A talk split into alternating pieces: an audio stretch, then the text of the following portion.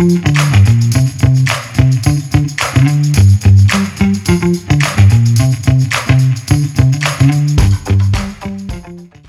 listening to The Running Public. From marathoners to mud runners, we all have the same goal get to the finish line faster. That's right. This podcast is for you guys, the running public.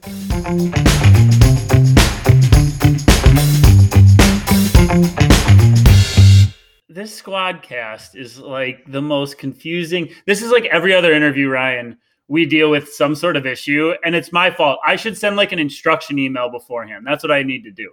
Well, I probably, if I had more time, I probably would have read through the email to to see some of the instructions. But we just left the hospital, got home, and uh, opened the email and just clicked join the session. Um, and then I was like, oh crap, it's not compatible with iPhone. And we literally just bought a laptop just the other day, like a couple weeks ago when I was trying to get this UPS job. And before that, man, dude, I did everything on my phone. So learning how to use a computer again is like it's like going back to school. Well, you have the dad stash going, so and dads aren't good with technology, you know. No. no. So, dude, it's it's party time, baby. Let's go. You okay? You just coming from the hospital? Yeah, yeah. So my girlfriend has given me permission to to say this, but we are we are 13 weeks pregnant right now. Your boy's gonna be a dad. Whoa. What? I feel like the stash is a little appropriate. Um, yeah, man, I'm I'm super I'm super excited. I was really nervous at first, um, kind of scared, but then it kind of like yeah. actually I was in denial to be quite honest with you. I was like, we need to take more pregnancy tests. Um, I think we bought out we bought out the Walgreens, and uh, then after like ten positive tests, I'm just like, okay, like this is really happening. Congratulations, man! Thank you we were like that with our first, and then you learn there are false negatives. There are no false positives. That's true. That is true. so when did you? Was this your first appointment? Then your first official appointment today? No, this was our second official appointment. We had our first one at like six weeks, um, just to like confirm everything, and then today was like the. They did another ultrasound. We did some blood work to check on like genetic diseases like you know Down syndrome, uh, mm-hmm. those kind of things, and we'll also find out the gender of the baby in ten days as well. Wow. Do you want to find out? Oh yeah, for sure. And yeah. like, dude, I'm like, I always thought I would want a boy, but I honestly think I want a girl. Not gonna lie. I don't know if it's like the sensitive side of me coming out, but I kind of want a little girl. I was the exact same way. Every guy goes through life, you can't wait for your son, and then you become a dad, and you're like, you know what the most dadly thing ever would be would be to have a little daughter. Yeah, man. Yeah. For whatever reason. So now that you now that you've had time to let this sink in, man, like how are you feeling? Are you more excited? Are you still at full of apprehension? Like first time dad, that's a big deal. Yeah, I mean, I think there's definitely some days where I even forget that it's happening because we're still so early in the stages that like you know, I go about my day and then I'll get home and my girlfriend's like, oh, I was nauseous all day. And I'm like, oh, yeah, that's because we're having a baby. But um, mm-hmm. it's kind of forced me to make some changes in my life. Uh, obviously, mm-hmm. there's no racing going on, and that was like, you know, a primary source of income. So a baby on the way, I've had to make some, you know, career shifts, but I'm still training hard. And whenever racing does get back, you know, I'll hopefully be able to take some time off of work and, and still race. But for right now, man, it's a totally different focus knowing that like you're going to be providing for, you know, somebody else for pretty much the rest of their life. And, you know, I can't be selfish anymore. I can't just keep living this like just this lifestyle that, you know, has been just a really selfish one to be quite honest with you. So, um, yeah, it's been, it's been a, it's been a, uh, uh, what's the word I'm looking for? It's been, there's a change happening and it's it's not easy, but I'm getting used to it. So well, you know, you and I talked in Miami when we roomed together for Hyrox, and you brought up how serious you were in your current relationship and with Sarah. And you talked I'd never heard you talk this way.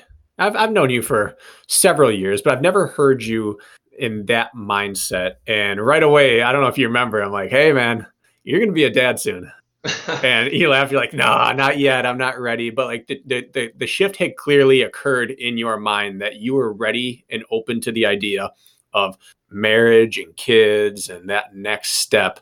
And as soon as that shift occurs, you're ready for it. So it's, I'm happy for you. You're going to make a really good dad. Thank you. Thank you. And it's like, yeah, you can never like, you never think that you're going to be ready for something like that until maybe you find the right person, you know, that kind of shifts your mentality mm-hmm. to, to wanting those things. And, um, yeah, I don't know that you can ever plan for it. Like it's not something we necessarily plan to have, but we weren't taking any preventative measures from from not making it happen. So the fact that it the fact that it did happen, it's just like, okay, like this is what we're doing now and you know, let's do it. You weren't not not trying, as they say. Right, right. or something, yeah. or something yeah. like that. Yeah. Now, how are your families with this kind of thing? Since you guys unless you eloped and I didn't know about it, you guys aren't married yet, correct?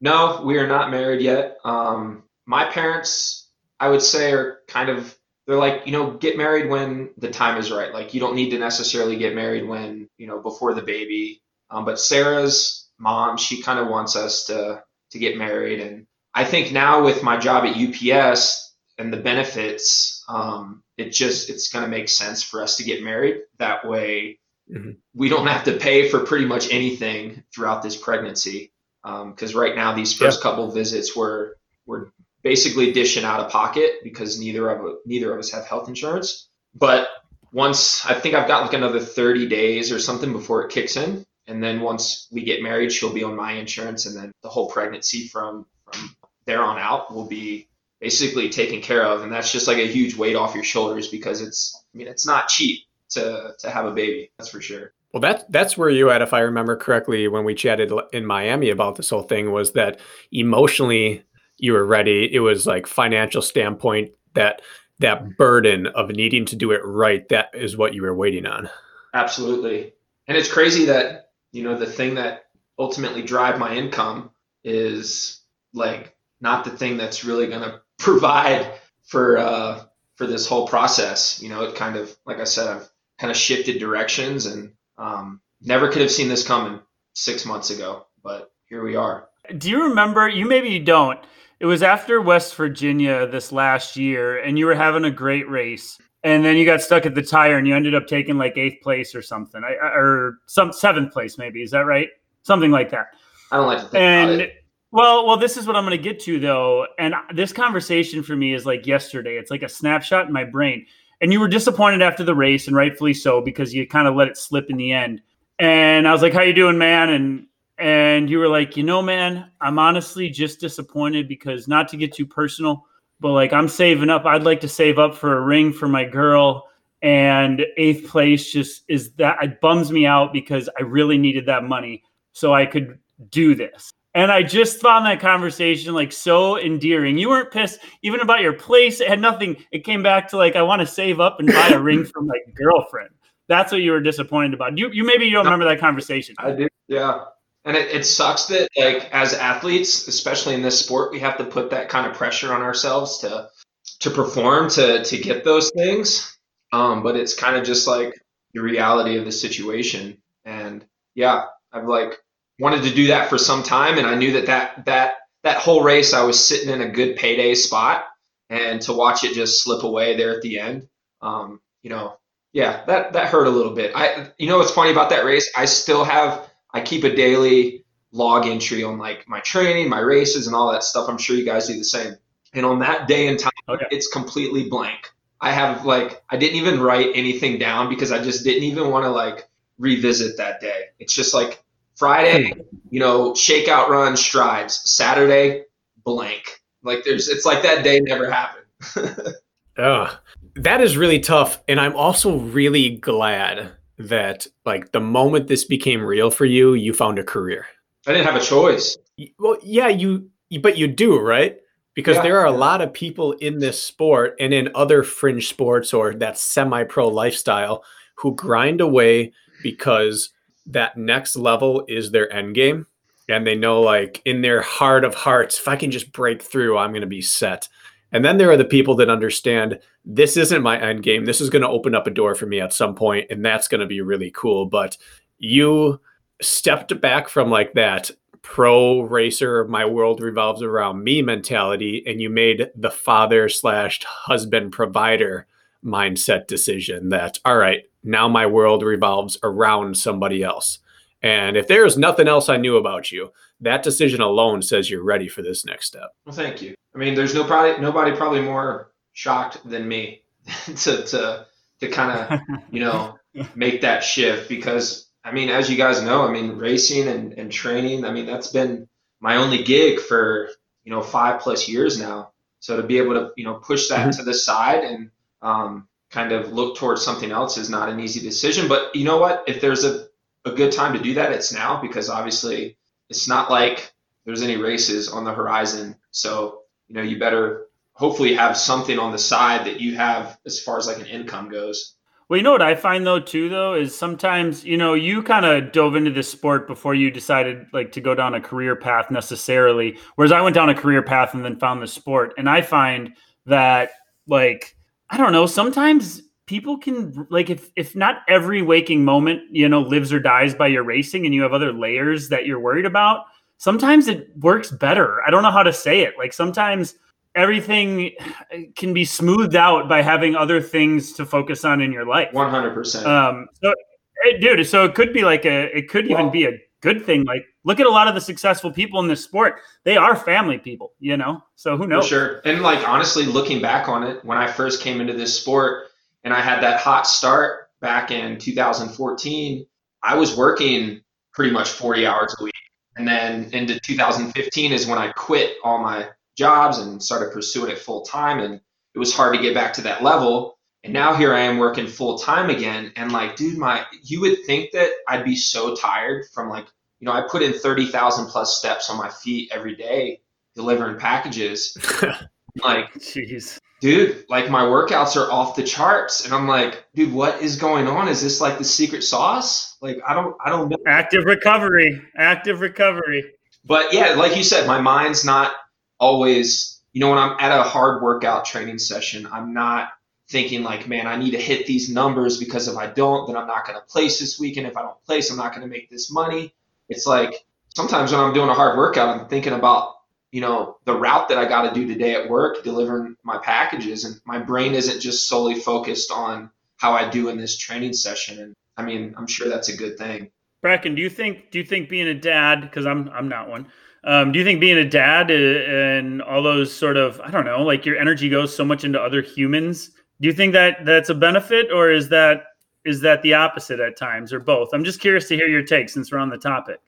I mean, my honest response is that anyone who says it was the best thing to happen for me is either lying or they found a great workaround in terms of it's the best thing to happen for me as an athlete. Like inherently, it's a a distraction and a detraction from your training and your focus initially. However, like anything else, like getting a job or coming back from an injury or having something flare up, sometimes it fo- it forces you to focus on only like a specific version of your training and to get rid of some of the extraneous stuff we used to stress about or spend time on. And so in that regard, to some people, they actually do become better sometimes we spend 12 hours a day thinking about it and stressing about it and planning about it. And when you remove that sometimes it's freeing and it's like all right i have 90 minutes today and then i have to be back to life. And you pour yourself yeah. into 90 minutes and then you're back to it. And then sometimes you are better. I will say that at times i have been a better athlete because i'm a dad. And at other times i've been a worse athlete because i've allowed the being a dad part to for, to to creep into my mind during races in a negative way. Like if i don't early on in our marriage and with kids, I thought, you know, if I'm not winning or making money this weekend, I just took money away from my kids' college fund or away from our diapers or away from our grocery fund for that week. And in that part, it can be a huge stressor. But when you find your balance, I think it can really help streamline streamline your life. You know what? And I don't I know we're on a tangent right here, but one thing that me personally, everything when it came to training had to be perfect. I needed X amount of hours of sleep the night before. I needed, you know, I needed to wake up three hours before my workout and have, you know, a meal at a certain time. And like everything just had to be perfect. But now it's like, dude, like I legit, like I wake up at 445 and I need to be out the door by 515 I've got 30 minutes and like I don't have time to waste. Like maybe I only got six hours of sleep last night. And like I've adjusted and I've adapted to that. Whereas like in the past, I just sort of felt like everything had to be perfect. And now I'm like, dude, I don't need give me a banana and a cup of coffee and you know, I can be out the door in 30 minutes doing mile mile repeats, you know, in, in 45 minutes after I wake up. And it's like, dude, I could not have done those things six months ago. So it's just weird how your body mm-hmm. and mind can adapt to really any situation. Yeah. Mm-hmm. I'll tell you what, it makes traveling to races and having hardships throughout the traveling day, the day before a race, inconsequential. Like they don't matter anymore. For sure. Prior to having kids and being um, and, and, having my sleep perfect prior to that, if I got a bad night of sleep the night before a race, or if my flight was delayed, or I didn't get my right meal, I was thrown off. And after that, it was like, I got five hours last night. Yeah, but I didn't wake up one time in those five hours. I'm ready to rock. Yeah. So yeah, it does change things. Your adaptability is greatly changed. You know what I find is I think the most exhaustive part of training and racing isn't the physical side of things. It's the mental battles you fight leading up into a race and revolving around your workouts and figuring out what kind of shape you're in. I find that having distractions with like a crazy work schedule, for example, for me, and now Ryan, if you're going to be working and have a, a, child and maybe a new wife, like, I don't know, sometimes like that hemming and hoeing over your fitness and racing and workouts, like kind of just like settles in. And then the most exhausting part of training is out because your mind's occupied with other things outside of it. For me, that's better that way. If I have nothing else going on in my life and all I can do is think about like my racing and my fitness and an injury or whatever, I find that it sucks more life out of me. And if I'm distracted and engaged with life on the day to day outside of training and racing, then I tend to do a lot better. Yeah. I, maybe, maybe it's just a personal thing, but uh, that's just what I've noticed over the years, um, personally. It, it gives you structure to your day as well. Like when you're a pro athlete, you might sleep in until nine and be like, nah, I don't feel like doing my workout till one o'clock or two o'clock. And it's like your day just kind of goes as, as you feel. Whereas like when you have so much going on in a day, so many different things to take care of, it's like dude, you've got, like Bracken said a few minutes ago, you have small windows to fit in certain times. And I found that that's like it's actually been super beneficial for me to have a day where I'm like super jam packed and it's forcing me to do things in like certain windows. Whereas like in the past, it's just been kind of like, oh, I'll wake up and I'll do it whenever whenever it gets done. Yeah, it's almost more productive that way. I want to know did you did you get this UPS job after you found out you guys were pregnant? Was that part of the equation or was that a separate uh, endeavor? Yeah. Regardless. Yeah. So like I've been doing essentially the same job with Amazon. Um, they were way more flexible with me. I mean, I would send in, they knew about my uh, athletic pursuits and all that stuff. And I'd send in a schedule every week and I'd be like, okay, what days are my hard days? Like, I don't want to work these days. So I'd be like, all right. I text my boss and be like, hey, put me on for like Monday and Thursday next week. Like, it was super chill. And, um, and then, yeah, like obviously when, when we found out that, you know, Sarah was pregnant, um, I just was like, hey, like, and I've been kind of thinking about it for a long time because a lot of people had said, you basically, essentially, you do the same job as Amazon. There's a little more responsibility. It's a little more strict, a um, little more, yeah. There's just, it's just a little, little more responsibility involved. And but you, most people would have to put in five years inside the warehouse before you can get like a driving job, and that's really mm-hmm. not what I was trying to do at all.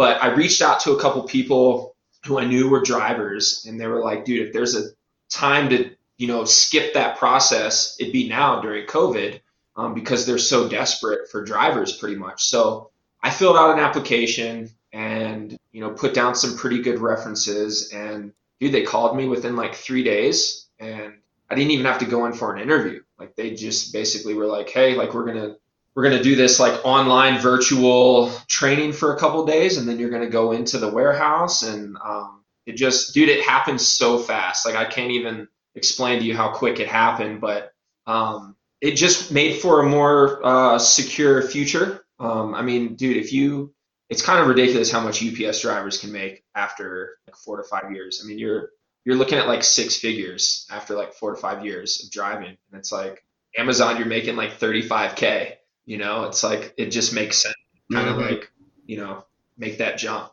So, um, did like I said, didn't see this coming. Um, had COVID not happened, had the baby not happened, I probably would have never headed down this path. But like looking, you know, hindsight now, it's like honestly, I probably should have taken this step many years ago, but you know, was so selfishly caught up into my own dreams and my own passions that uh, you know, I just kept kept trying and kept trying to like hit this level that I ultimately wanted to be at, and I still think that I can get to. But you know, now we're gonna we're gonna have some more challenges along the way.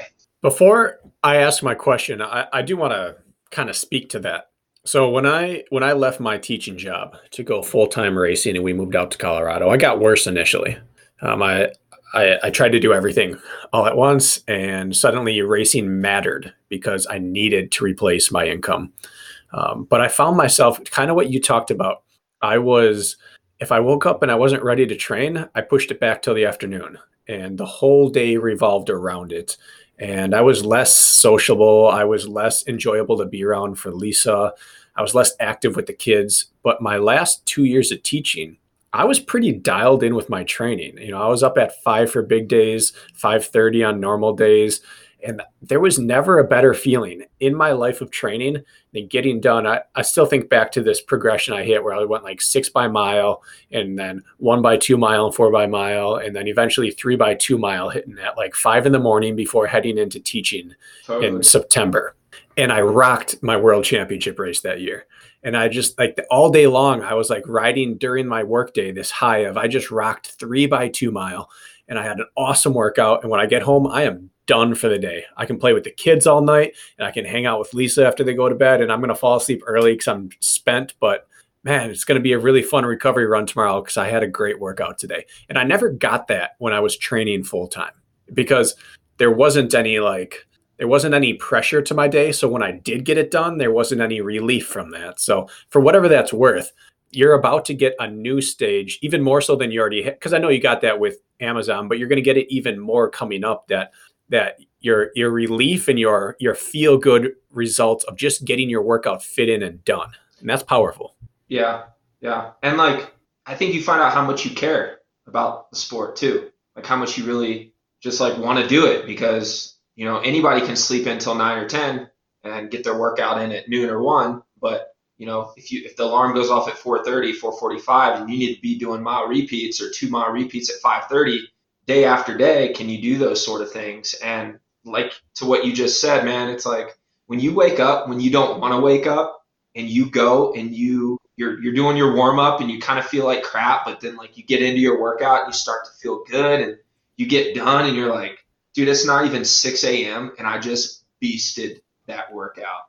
And like there's just mm-hmm. like a sense of, I mean, you get that sense of accomplishment anyway, you know, just through training, but like you just feel like a beast when you've done like a super hard workout and like the sun is literally just coming up. Like there's just something powerful about that that just like gives you strength. And I'm totally getting that now, man, because I, again, I don't have a choice. I have to be up, you know, before 5 a.m. to, to train. And that's never been something I've enjoyed doing, but I'm honestly starting to like it now. You know, I've I've talked to you about this offline, but when when we had our chat after a couple of the end of the season races and I was just like floundering with my training and my confidence and my fitness and you kind of had a come to Jesus talk with me. And I looked at you and I like I kind of saw myself reflected back from 5 years earlier. Like this guy right now is so bulletproof that he's going to give his best advice to a guy because he knows like I'll come race Bracken when he's fit because I don't care right now. I'll tell him whatever he needs to hear, and I'm going to help him out because a you're a genuine guy, but you were so confident in your fitness and your training, and you were dialed in that you didn't care what other people were doing. Yeah, I'll help my competitor out. And I I wondered about you when COVID hit and you picked up your Amazon job. I kind of wonder like Ryan is at such a level right now this might be that turning point. I wonder if he can get through this because not everyone can. And what about a month or two ago, we were texting and you said something like, Man, this has been tough. I have not missed a workout. And I just I turned to Lisa, I said, like, Kent's gonna be nasty this year because you took the level you were at, which was already, you know, world class, and you went what three or four months of starting up a job on top of training and you didn't miss a workout. And that told me exactly how you were going to respond to this kind of stuff. You know what's crazy is like I created this and I'm sure athletes do this, you know, you find ways to motivate yourself.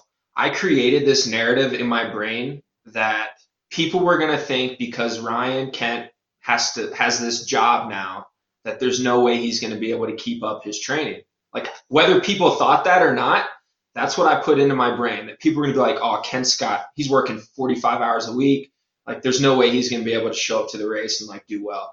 So like, dude, I just used that. I was like, that's what everyone's thinking. That's going to fuel me. And you know, I, to be completely honest, when back in April when this thing first kind of took a turn for the worst, or maybe it was like March when they started canceling like Seattle and stuff.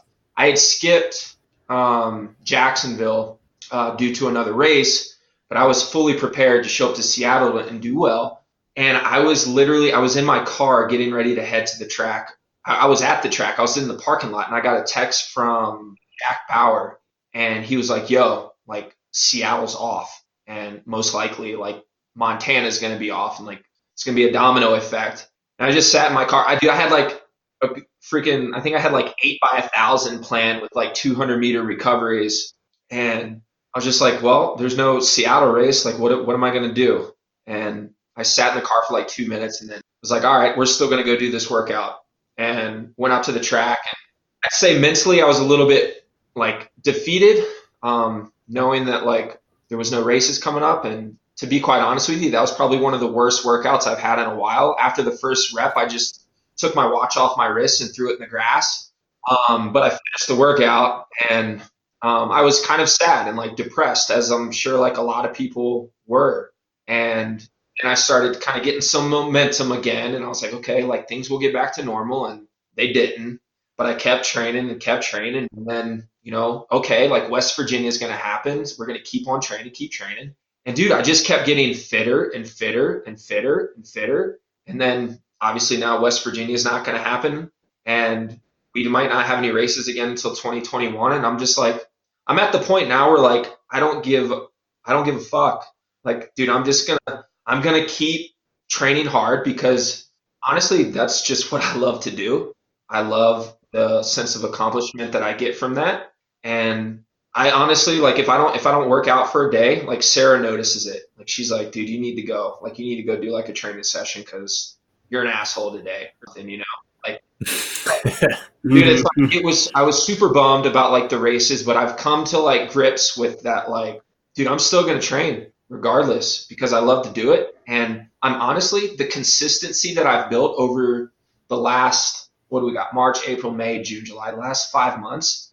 I haven't done anything necessarily different in my training. It's just the fact that I haven't had any breakups. Like we haven't had to like back off for a race, race, then back off after the race to recover, and then get like a short training stint and then do the same thing over and over again. I've just put together months and months and months of consistent training.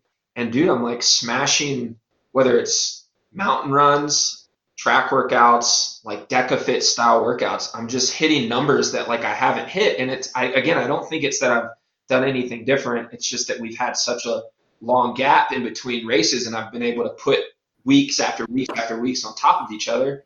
And I think that's just what I'm going to continue to do, you know, moving forward. Obviously, you know, we're going to need to back off at some point, but um, I think if you really take advantage of this time that we have off and just put in, it doesn't even have to be crazy hard workouts, just like consistent training, you know, week after week, it's just going to pay big dividends, you know, next year.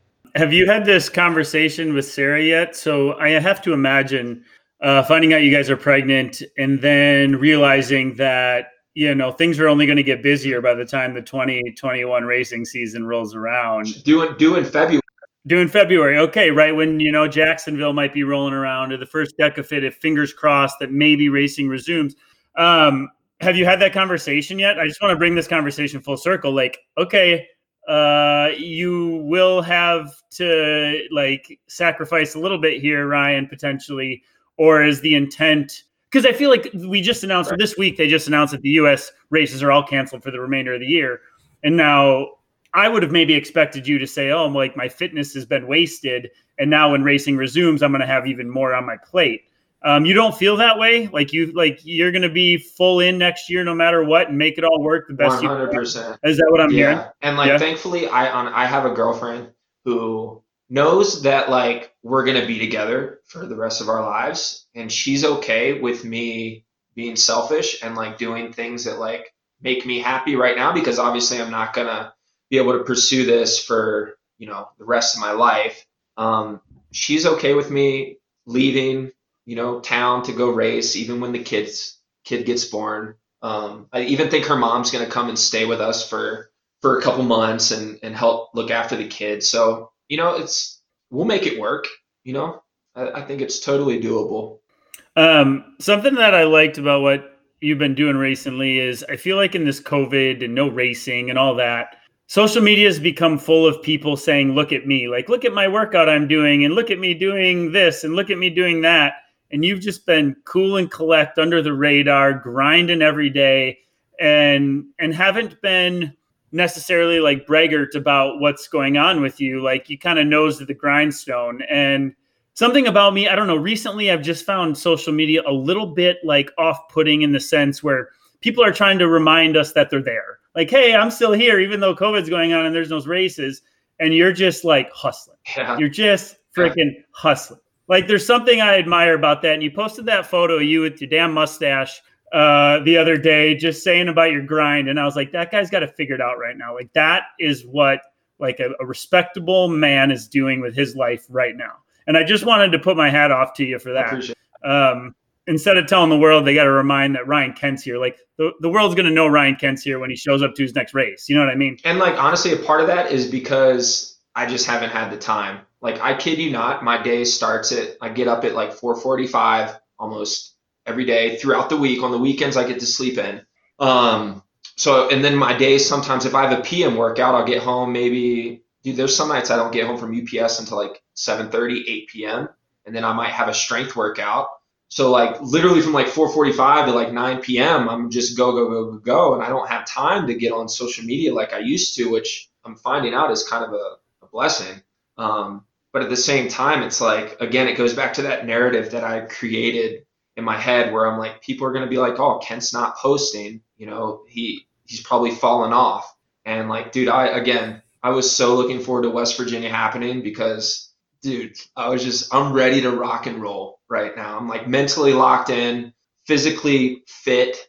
Um, but again, man, you know, whenever whenever racing starts back, be ready to rock and roll. But we've been talking about like so Bracken and I both coach and when they announced that the US races were canceled the other day, like my phone lit up. Like, you know, people were ready to just throw in the towel and very upset. And and I'm trying to talk people off the ledge, you know, like, listen, like this fitness isn't going to waste.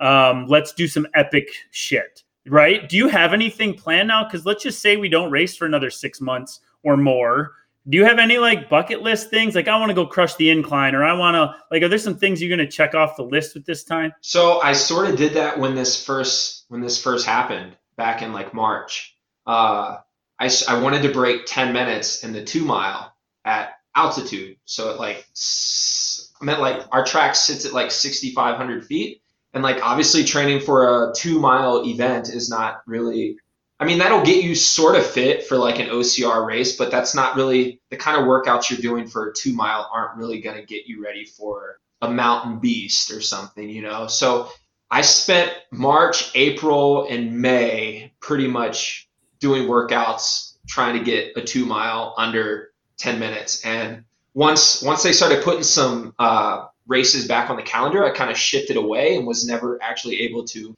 accomplish my goal, but I got down to 1014 at uh, like 6,500 feet. Um, so that was kind of like my goal for for like three months there. I was just like every workout was like planned to try to break 10 minutes in the two mile. Um, and then I started getting back on track, started doing some more like really specific workouts that were going to get me ready for the race. But obviously now that you know we've got some more time, I don't know, man. Like I just did literally yesterday I did this mountain run that I did last year to West Virginia. And I'd done this thing probably six or seven times. And the fastest time I ever did it was when Veerman came with me. And we do this this this trail run is gnarly, man. It's like two and a half miles and it climbs like 2,300 vertical feet. Like when you get to the top, it's this gnarly scramble, like you're having to like climb up boulders and things like that. And I spent all summer last year hitting this thing And like I said, the fastest time I did it was with Veerman. And just yesterday, I hit it for the first time this this whole summer. I hadn't gone back there because I'm like, I don't need to do this. Um, and I went and hit it, and I PR'd the going up. I PR'd by like 45, 45 seconds, and then coming down, coming down, I PR'd by like a minute and ten. And I was like, what? Like this doesn't make any sense, like whatsoever. Like last year, I was like hitting it, hitting it, hitting it, and like I couldn't break 28 minutes on the climb up to save my life, and I couldn't break 17 coming down to save my life. And like I broke 16 coming down yesterday. I'm like, what the heck is going on? And I honestly think that like maybe I'm just more rested. Those muscles are just like my climbing legs aren't completely zapped. I, I don't really know what the answer is, but now I'm like, man, I want to I want to pursue some of these like just like summit runs. So maybe that's what I'll get into over these next couple months before it starts to snow here. Is I'll maybe ch- chase some uh, what do they call it in the trail world? Uh, FKTs. FKTs. Maybe uh, maybe maybe this big boy will go after some of those. Are You big right now? I'm like one 185. So I'm I'm like right where I normally Okay. am. Yeah. Have you been hitting the DEKA in the Hyrox style preparation pretty solidly, or do you have a steady mix going on right now? I have a pretty steady mix. Like normally it changes. So like I always I have an interval workout like every week. Usually it's like I combine intervals with like some threshold work. So like lately I've been doing things like a two I start out with like a 2 mile hard effort. I don't really want to put it in like a category, but 2 miles, something like 6 by 800s and then a 2 mile to close it out. Um, so something like that every week. Um, and then I'll do hill repeats, uh, and then like a DEKA FIT strength workout every other week. So like one week I have just like two hard workout. It's it's that you know track workout and then a hill workout, and then the next week and it's the track workout and the DEKA FIT workout, and then it just keeps kind of flip flopping from there. So I'm kind of like I'm kind of keeping my feet in like many different areas. That way, when hopefully when something kind of decided that you know a race was going to happen, I could just like shift over to more doing more of one thing. Um, so that's why I was trying to like do a lot of uh, just kind of a little bit of everything. But like Kirk said in a previous podcast, just doing those like super random, hard strength workouts where like you don't really know what kind of benefit you're getting from it, other than like it's making you just like a tougher athlete. Um, that's kind of what I do with a lot of my DEKA FIT style stuff. It's just like I don't really know what zone I'm working in here, but like it sure as heck makes running feel a lot easier. And so I've been doing like a lot mm-hmm. of a lot of those workouts as well. You know, that you right there kind of just summed up what I've spent a lot of time thinking of. Our sport has highlighted a style of training that has not been tested long term. And we all say the same thing like, we don't really, we can't identify the exact system and the exact reason why these really nasty workouts and these compromised runs and these workouts where you're not necessarily moving that fast, but you're so deep in debt that you're you're activating a lot of muscle fibers. Like there's not a ton of study on why that works and makes your running better. And yet it No. does. We we've lived it long enough to know that it works. And you know, a perfect example would, of that would be me in 2018 when I got injured. And I was like prepping for the season. And that's all I, that's all the kind of stuff I was doing was those like random hard workouts where like you'd be on the rower and then you'd hop off and do like power cleans and you know just like pull-ups. And and then I remember after doing that for like 2 months I went and did mile repeats with six- 60 second recoveries. And this was like a few weeks before Seattle. And I like hit numbers that like I hadn't hit in like a long, long time. And I'm like, this doesn't make any sense. Like I haven't been running like more than 15 miles in a week. Like what what the heck is going on? And really the only thing I can think of is that it's just like it's taking your pain tolerance to like a whole nother level. Yeah, and so and, and I want to pursue that and I want to test that out. That the concept of why aerobic base building makes you faster at non-aerobic activity has been proven out. That was something that was debated for a long time, but it's been proven. Like the higher your aerobic threshold is, the higher your you you can or the faster you can run without accumulating too much lactate. And the higher that goes up, like the smaller the gap gets between your aerobic threshold and your anaerobic threshold. And like we know that. We know that the better you get at that, just it increases the amount of work you can do at a lesser effort before it starts to tax you and i just know that there is a correlation on this to some of the same effect with that high nasty work component that makes everything else below it everything that's submaximal it makes it easier to handle and it raises your capacity for work. And there's not a number there's not some biomarker yet right. that we've identified. There's no metrics we can apply to it. And yet there's too many people who've done it for too many years and seen it improve their running and their racing for me to think that there's no place for it in training i know there's something that can be identified by that Totally. And you're the proof, and Kirk's the proof, and I'm the proof, and you know all these people out there know it to be true, but our sport's so young that there's no long-term study on it. And I think a lot of it it it forces something like an injury to kind of go in that direction because we're so like we know that like okay we need to do X amount of miles of running a week, um, we need to do X amount of strength workout in a week, but like when you can't run that many miles and you have to like make some changes in your training program really the only way for that to happen is if you get injured.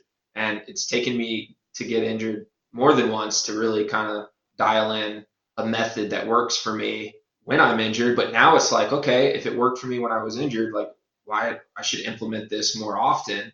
But it's easy to drift back into your habits of of you know what you've done. And I've I've kind of I've performed well both ways. You know, like I when I first came in, I was running 80 to 100 miles a week, but you realize quickly that like if you're racing once or twice a month you can't that's not sustainable like you just can't do that if you if you only race three times a year and but in ocr we don't have that luxury but if, if that was what you wanted to do then sure you could you could build your mileage up to something like that but when you race as much as us it's just not i personally don't think it's uh, a sustainable approach. And sometimes those short intense bouts of work with with weight just like again man you can't really measure it but it works. That's all i can really say. It does. You know there's no there's no mystery. Like i i have no problem proclaiming to the world that i come off of injury in fantastic shape. And it's because of those exact workouts. And I, i'm injured right now and i've used you as an example a number of times in the podcast and your 2018 season and your performance at San Jose and then winning Seattle off of like 15 miles a week, which is mind blowing. And I think the the problem that people fall into when they're injured is they just hop on the bike and they go out for a spin and they get on the rower and they do steady work and they're losing that like like quality over quantity is for sure king when it comes to high output for our sport and instead of just getting on the damn elliptical and droning away like hitting some purposeful painful work it just translates so dang well to our sport. And I just like, I guess I want to ask you because you have experience. We should probably stop talking about this, guys. People are going to start. People are going to start. Yeah, get catching on. no, no shit. So I want to know if you had to give up one of these two things, Ryan. You can keep your mountain running in there all you want. I don't care because he'll work. You just can't replace. If you had to do structured interval, interval work or high end Metcon type WODs, you could only do one, either like your thousands mile repeats or these crazy, awful, painful, short strength cardio workouts, and you you had to pick one. Which one would you pick? Oh my gosh, man! How are you going to put me in this? You have to pick what? Um, because I want to find out where your priorities lie. I I honestly probably would have to go with the track session, just because I have more. I have more data proven to like good race results when I hit certain numbers in my thousands or my mile repeats, whereas I don't have as much data or, or proven results in in the other. Um, but that's tough, man. That's tough. Like if you ask me which one do I think I'm going to get, my heart rate's going to get higher, or like you know, I, I'd probably go with the Metcon style work. You know, like it just depends. But I think I just have more data um, through years of training that like okay, like if I if I go do my mile repeats in this time, like I'm ready to rock and roll. So yeah, that's fair. I can't I can't argue with that. I was just curious what you would say. Kent's another example of this. We talked about it with um, Hobie, and we talked about it with Cody, and we've talked about it with other people. That part of the equation that gets overlooked. Um, pe- people say, "Well, he's a big, strong athlete who weighs more than a runner, and he does a lot of metcon stuff and a lot of heavy lifting. That's the key to being good, like he is." But how many of those people would first go back and hit 80 to 100 miles for a couple of years and then start strength and metcon work and compromised running like there's that huge aerobic development section that ryan maxed out and that's why um, this this right here is is not a shot at Richard Diaz. But when Richard comes up and says, "I have this new flow style of training. I've been doing it for a year and a half with athletes. I really have seen good results." My knee jerk reaction is always to say, "Well, let's see five, ten years from now." You know, I think he should apply it to athletes because he's getting results. But when does the drawbacks start occurring? If they never do, he's onto this revolutionary training style. But if people start to plateau after a year or two, which is pretty common, or year two to three, with athletes who haven't built their aerobic capacity up and stick to a lot of quantity, a lot of quality over quantity, the stagnation happens. If that occurs, then we know what the culprit is, right?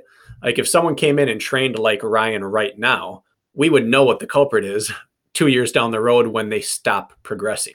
But if they put in their couple of years that Ryan did, what what over a decade you were a high mileage athlete, yeah. and then they start doing metcons and strength work. That's when you see the longevity. So again, I want to drive home that we're not saying there's this revolutionary style. It's that when you pair the tried and true running principles that people have applied for the first half of their career, and now they add in the other pieces while reducing some volume and adding in the those missing components, that's when you find that so called like magical mix. I agree. I don't really have anything to add to that. well, it is true. We we have this conversation like every high end athlete we talk to, you included, like whether they were a collegiate runner or they rode their unicycle for years, like they have this like endurance background that always gets overshadowed, and then we throw these fancy workouts and these like flashy, like oh look at me squatting and then running five minute pace, I'm so cool workouts but like they just see that and they don't realize like the foundation you've laid right. for so damn long warrants the payoff of these workouts now because you're just layering in on top of your already based your pyramid. So it's I think it was worth noting, Bracken. I think that was a good point to well, make. I agree with that. And honestly, I mean, if you really want to take it back, I mean, I've been running since I was four, four years old. So like, yeah, you really want to go back to like when it fully started. It's like you know, I came into this sport when I was let's see, six years ago, I was 27. Um, when I first came into the sport, I already had like over 20 plus years of, of running base work and built in, built up in my yeah. body, you know? So, um, yeah, I mean, it obviously not everyone needs to put in that much amount of time to have some success, but um, it surely doesn't hurt. Right. Not to like tangent too much, but um, I, I know some about your like past and history and upbringing, but not everything. Did you did you play other sports other than oh yeah like track and cross country? Oh yeah, you did. Yeah. Um, what did what were your loves? Uh, I mean, growing up, I played pretty much everything except like baseball. I mean, I played basketball, soccer, um, tennis. I even played tennis, tennis and basketball my freshman year of high school, and then I kind of pursued, kind of just was like, all right, I want to pursue track and field and cross country. Um, but like growing up, growing up, it was usually I mean, I played, man, it was crazy. When I was a kid, I'd go and run like a 5K road race with my dad in the morning. I'd be like seven years old. And then, like, I'd rush straight from the road race and go straight to a football game and play like pee wee football. And then, like, the next day, I'd wake up and go play like a soccer game. I mean, it was really anything that could keep me active because that's just, that was really the only way to keep me under control was to kind of burn my energy. And yeah, like I, I played pretty much every sport, and it just kind of narrowed its way down to to running and track and field and cross country. And I think that's just because that's where I had the most success. You know, that's where I realized I was kind of good at something. And obviously, when you're getting recognition for something, you're probably gonna you know pursue that. And um, yeah, that's kind of ultimately the direction that I went. Now, Ryan, you alluded to like you've been running since you were four and you were training at seven. And I know you and I have gone over this on a previous podcast, but not all of our audience has overlap with the previous podcast audience. And I do want to pay some uh, some attention to that so that people take it seriously when you say I trained when I was a, a little kid. Like a lot of people think that means you ran a 5K with your pops when you jogged to soccer practice or something. Like you were, I don't think it's an exaggeration to say you were a child prodigy at running. Yeah. Yeah. I mean, I think people there for a little while um, thought that I was probably going to be like the next big thing for distance running in America. I mean, I was hitting every national record from pretty much age six until age like 11. I had like every national record from like 5K up to half marathon for those ages. Um, they eventually got broken, but like one thing I'm so proud of today is my, I think my eight year old eight kilometer road race time still exists is the fastest eight year old to ever run a 8K road race on like a certified um, course. So that that's something I'm super proud of. But yeah, man, like when I was a kid, it wasn't like, hey, like we're gonna go and um, we're gonna go for a little one mile jog. Like no, like my dad was, you know, people thought my dad was abusive because of some of the things he had me doing.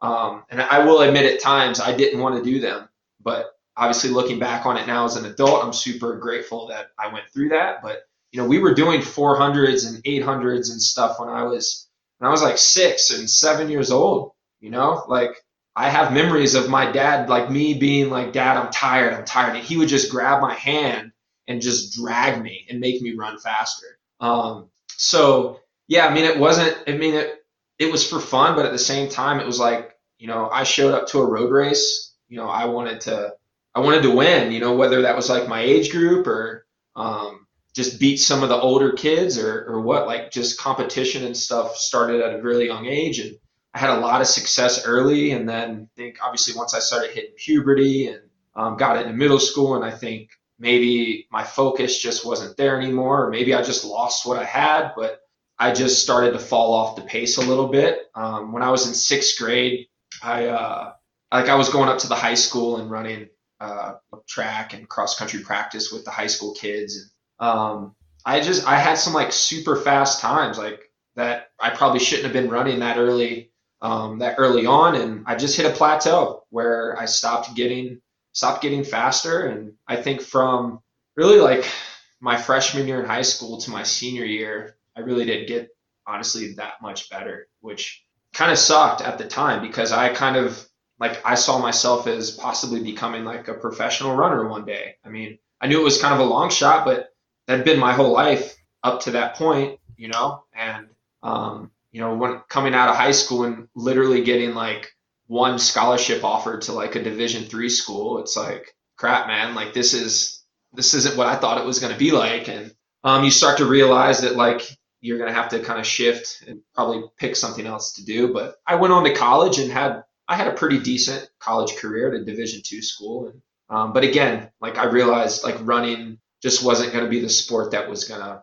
take me to like the professional level. And lo and behold, the sport of obstacle racing would would come about because you know what's funny is when I was in college, I would tell all the kids, and I was always built a little bit bigger than than most of them. I'd be like, dude, if there was ever a race where like after every lap we had to do like 50 push-ups and like 50 pull-ups between each lap, like I would crush everybody.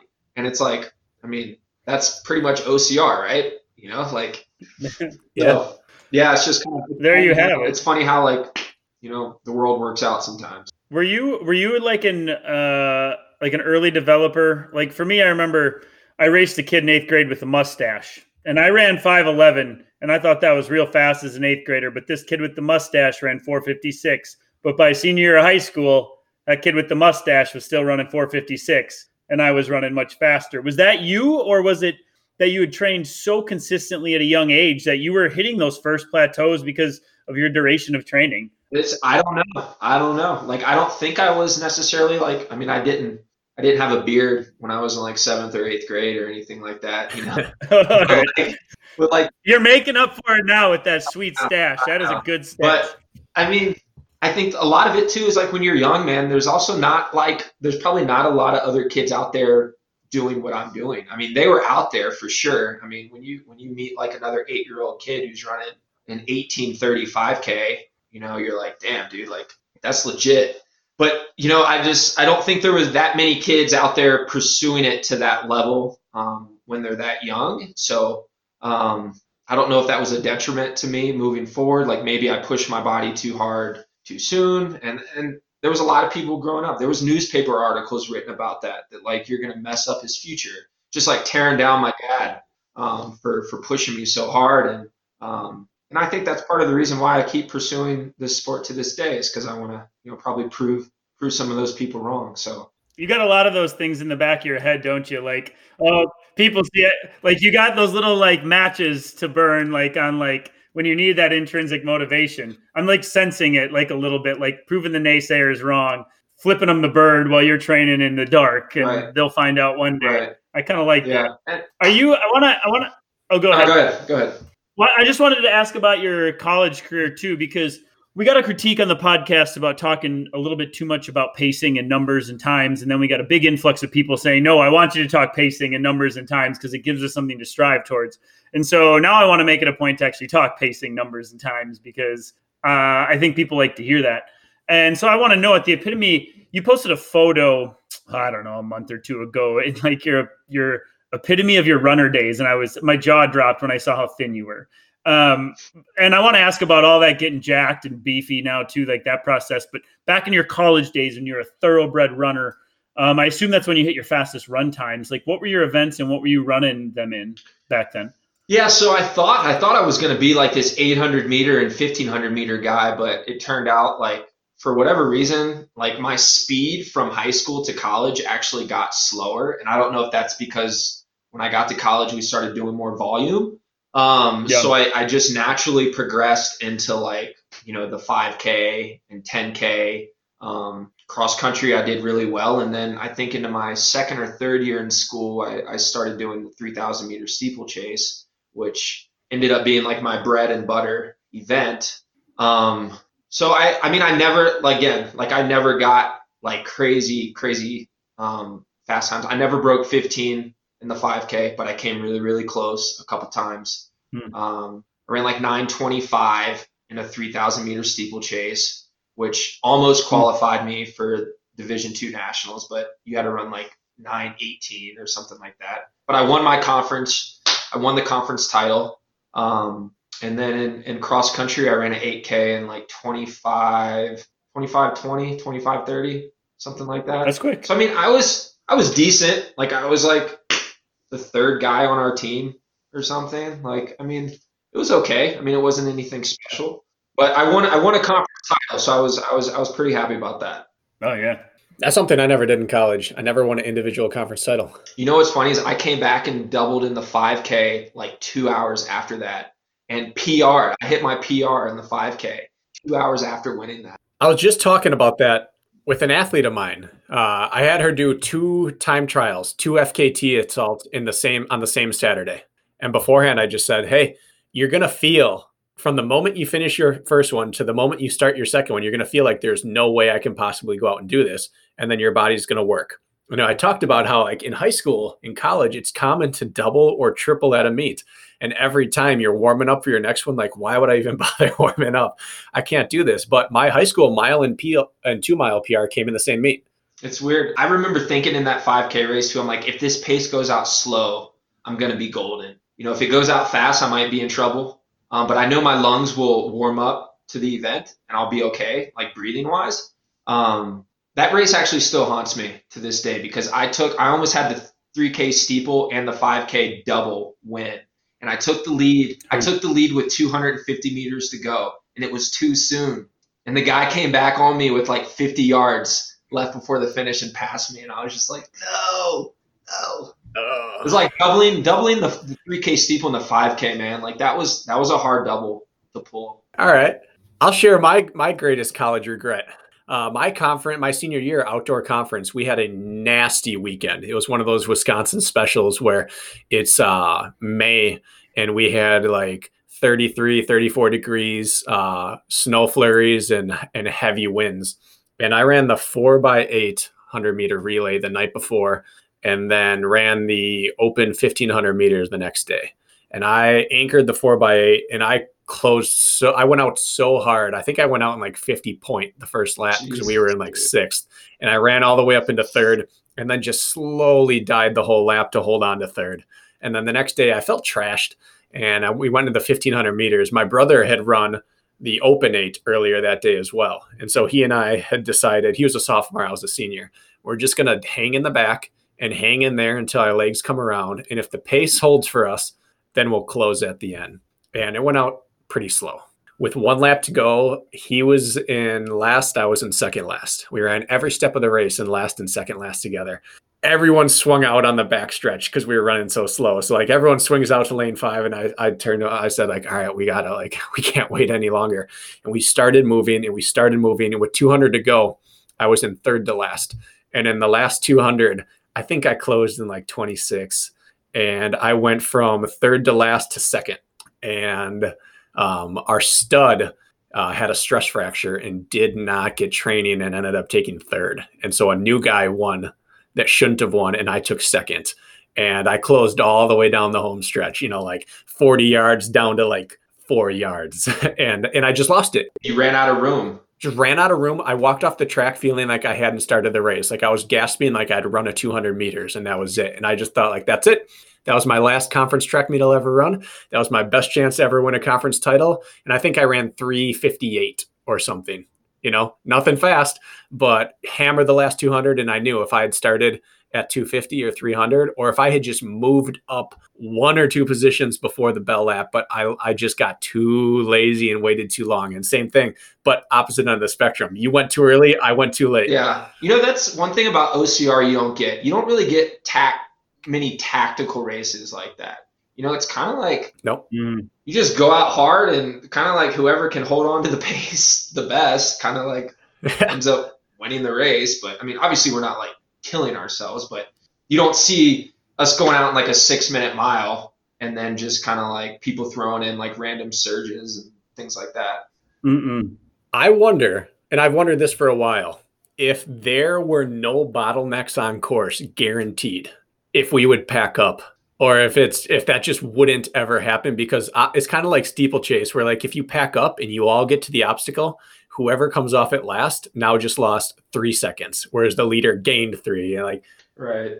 do obstacles just change it where you can't pack up for too long or is it the bottlenecks of single track and technical running? Because it would be crazy to come through the halfway point in a pack of 10 or 12 or 15 and be looking around and like chatting briefly and wondering like all right, who's going to make a move like that? That doesn't ever happen. If you're running in a pack, everyone's at max capacity except for maybe the person leading the pack. Yeah. I don't know. I feel like the only place that does happen, and I've witnessed it, is in those races where we have like a long two plus mile climb to start. Mm-hmm. And guys will sometimes rib and jaw and just stay together. I feel like that's the only place I've seen it happen because anytime they put us on flat terrain, we end up in some gnarly crap and it's kind of impossible. But like Tahoe, I know there was conversations on that first ascent.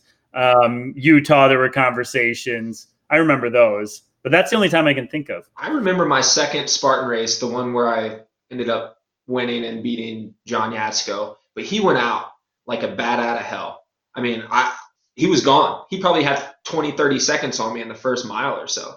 And I was just like, dude, I can't, I can't run like that beginning. And I was like, this is what this is about. Like, this is how they run here in this sport. And whatever, you go out hot as hell now. Like you, you run with your balls. I'll be give you that. That first mile is all cojones, Mister. You go out well beyond your fitness level sure. or anybody's fitness level, and then you hang the frick on. There's no denying that. Uh, you that is your strategy in big races, and it works. Well, that's that's sometimes that's something I've had to learn how to do, and that hasn't been easy. We have the only sport the only sport, the only endurance sport where it is a smart strategy to run stupidly fast at the beginning sometimes. I can't think of another sport where you're like, hey, you know what you should do sometimes? You should just crack the whip for the first like two miles and see if you can just get out of sight. Because you don't get out of sight in other races. Right.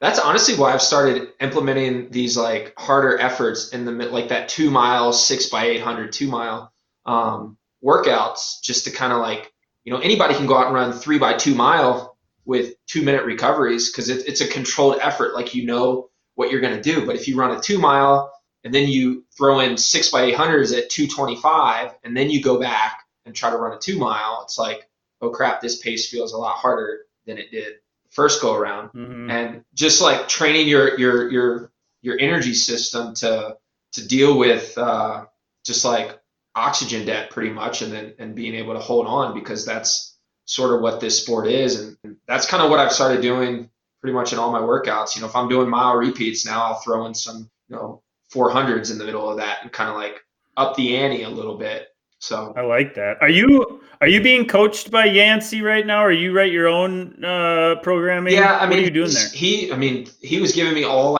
like DEKA FIT, DecaFit style workouts and stuff. Um, but like right now, it's just it's just so up in the air. Um, I, I sort of wake up and just kind of like, I mean, do whatever I kind of feel like doing. To be quite honest with you, um, I mean, there's structure to that, but um, you know, Yancy. Yancy really helped me so much when I was injured. He's kind of the one that got me into the the whole thing we were talking about earlier with with the strength stuff. Um, when I got hurt, he gave me this workout, and you guys can try it if you want. But it's basically you do five minutes of whatever you want to do: five minute row, five minute Jacob's ladder, uh, five minute power walk at you know 50 Brakken's writing this down right now. Do you see what he's doing there with his pen? He writes he writes this stuff Yeah. down. I know what he's doing. Keep So, going. so you basically just do like five minutes of work, and it, it's pretty much aerobic. Like you're not going to kill yourself on the rower, and then you go right into like a 10 minute EMOM of doing 16. I think it was 16 or 18 reps of certain things. So like you'd go right into like 18 box jumps, 18 quick power cleans, uh, 18 pull ups, and you would kip. Um, 18 burpees, and you'd have a minute to like get this stuff done, and then however much time you had left in that minute, you would rest. You would do this for 10 minutes, and then you'd go right back in. One exercise. No, you do. I'd have to go back in my notebook, but I think it was five exercises, and you would do it two times. Does that make sense? Yeah. So Yep. So one per round, five different. Cycle it through it twice. Yep. And then you'd pick a new exercise for the next five minutes of aerobic work. So if you just rode for five minutes, you could go get on the ski erg or, or Jacob's ladder or whatever, whatever, you know, the Stairmaster. Um, and then go right into another like 10 minute EMOM and then back into this thing. And that was, Ooh. that was kind of like, How many times you like, like four or five rounds. So you'd get like anywhere between like 60 and 75 minutes of work. That's just where we talk about like you don't have to be you can be a high volume athlete but a low mileage runner and that you can replace so much work on time on feet with stuff like that and it is so purposeful. Absolutely. So perfect. Absolutely. Couldn't agree more. I like that. That's a good way to like like a replace like if you're an injured athlete and you want to replace like a Saturday long run slash quality session, get some steady work in, roll through 50 minutes of EMOMs, cap it off with another 20 minutes of steady work, and here you are an hour and a half plus of high heart rate stuff. Like I love that stuff. I just did one of those yesterday. The great thing about an EMOM is you can make it as easy or as tough as you want it to be by adding or taking away reps. So, I mean, obviously, I think the sweet spot is trying to find that 30 seconds of work to 30 seconds of rest. But, like, if you wanted to make it a little bit harder, you could, you know, add a rep or two. And it takes you 38 seconds to get it done, and you only get 22 seconds rest. And that's, I think that's, and it, it keeps you, it keeps you engaged too, because you know when that minute is up, you have to start the next thing. Um, so definitely a huge fan of, of EMOM work. And mm-hmm. Yancy loves his starting on the minute or on the 80 seconds or on the two minutes. He, he uses that with a lot of stuff, doesn't he? Yeah, he does. He's he's a freaking he's a genius, honestly, when it comes to just like programming workouts. There's honestly like nothing that like he hasn't thought of. Cause I'll sometimes send him a text and I'll be like, yo, what do you think about this workout? And he's like, Oh yeah, I've tested I've tested something. That that one's gonna hurt. That's gonna hurt like Yeah. midway through, but you'll rebound and then you'll you'll come through and it's like, Jesus, man, like what Mm. freaking lab testing do you do, man? The thing, the thing I like about those style of workouts is when people are injured. Um, and again, I think you should implement these when you're not even injured. But um, is they go so dang quick too. Like the hardest part about being injured is like droning away on some boring piece of shit equipment that you just don't want to be on. And when you do these EMOM styles or those circuit style like Metcons, God, like you can look and the time just flies too. It It's does. just like there's no other there's no other way to For do sure. it. You're like I've been doing this for 60 Yeah. minutes. Oh man, it's just great. Um, I want to just diverge just a little bit. I want to get back to your um, post collegiate days, uh, and then skinny Ryan to to buff buff Ryan. What? Oh, that photo you posted like a month ago. I don't remember what it was. That was a collegiate photo when you were like in a singlet or something, right? You were just skinny runner. What did you weigh then? Back I was then? like 153 pounds. Okay, so you were a beefy runner at 153 pounds. I was the exact same weight in college, actually, about 152. Um, and they consider me the guy with muscles at 152. I remember. a lot, and I- I'll be I'll be full transparent here. I I had a problem. because I, I noticed my first year of college, I did not have a good uh, running career. And I think a lot of that had to do with I was a little bit bulkier than, than most of the other guys. So that summer, I decided I was going to lose some weight and see if that helped me out in my performance. And dude, I was, I was, I did some pretty gnarly stuff, man. Like I, I was not eating enough.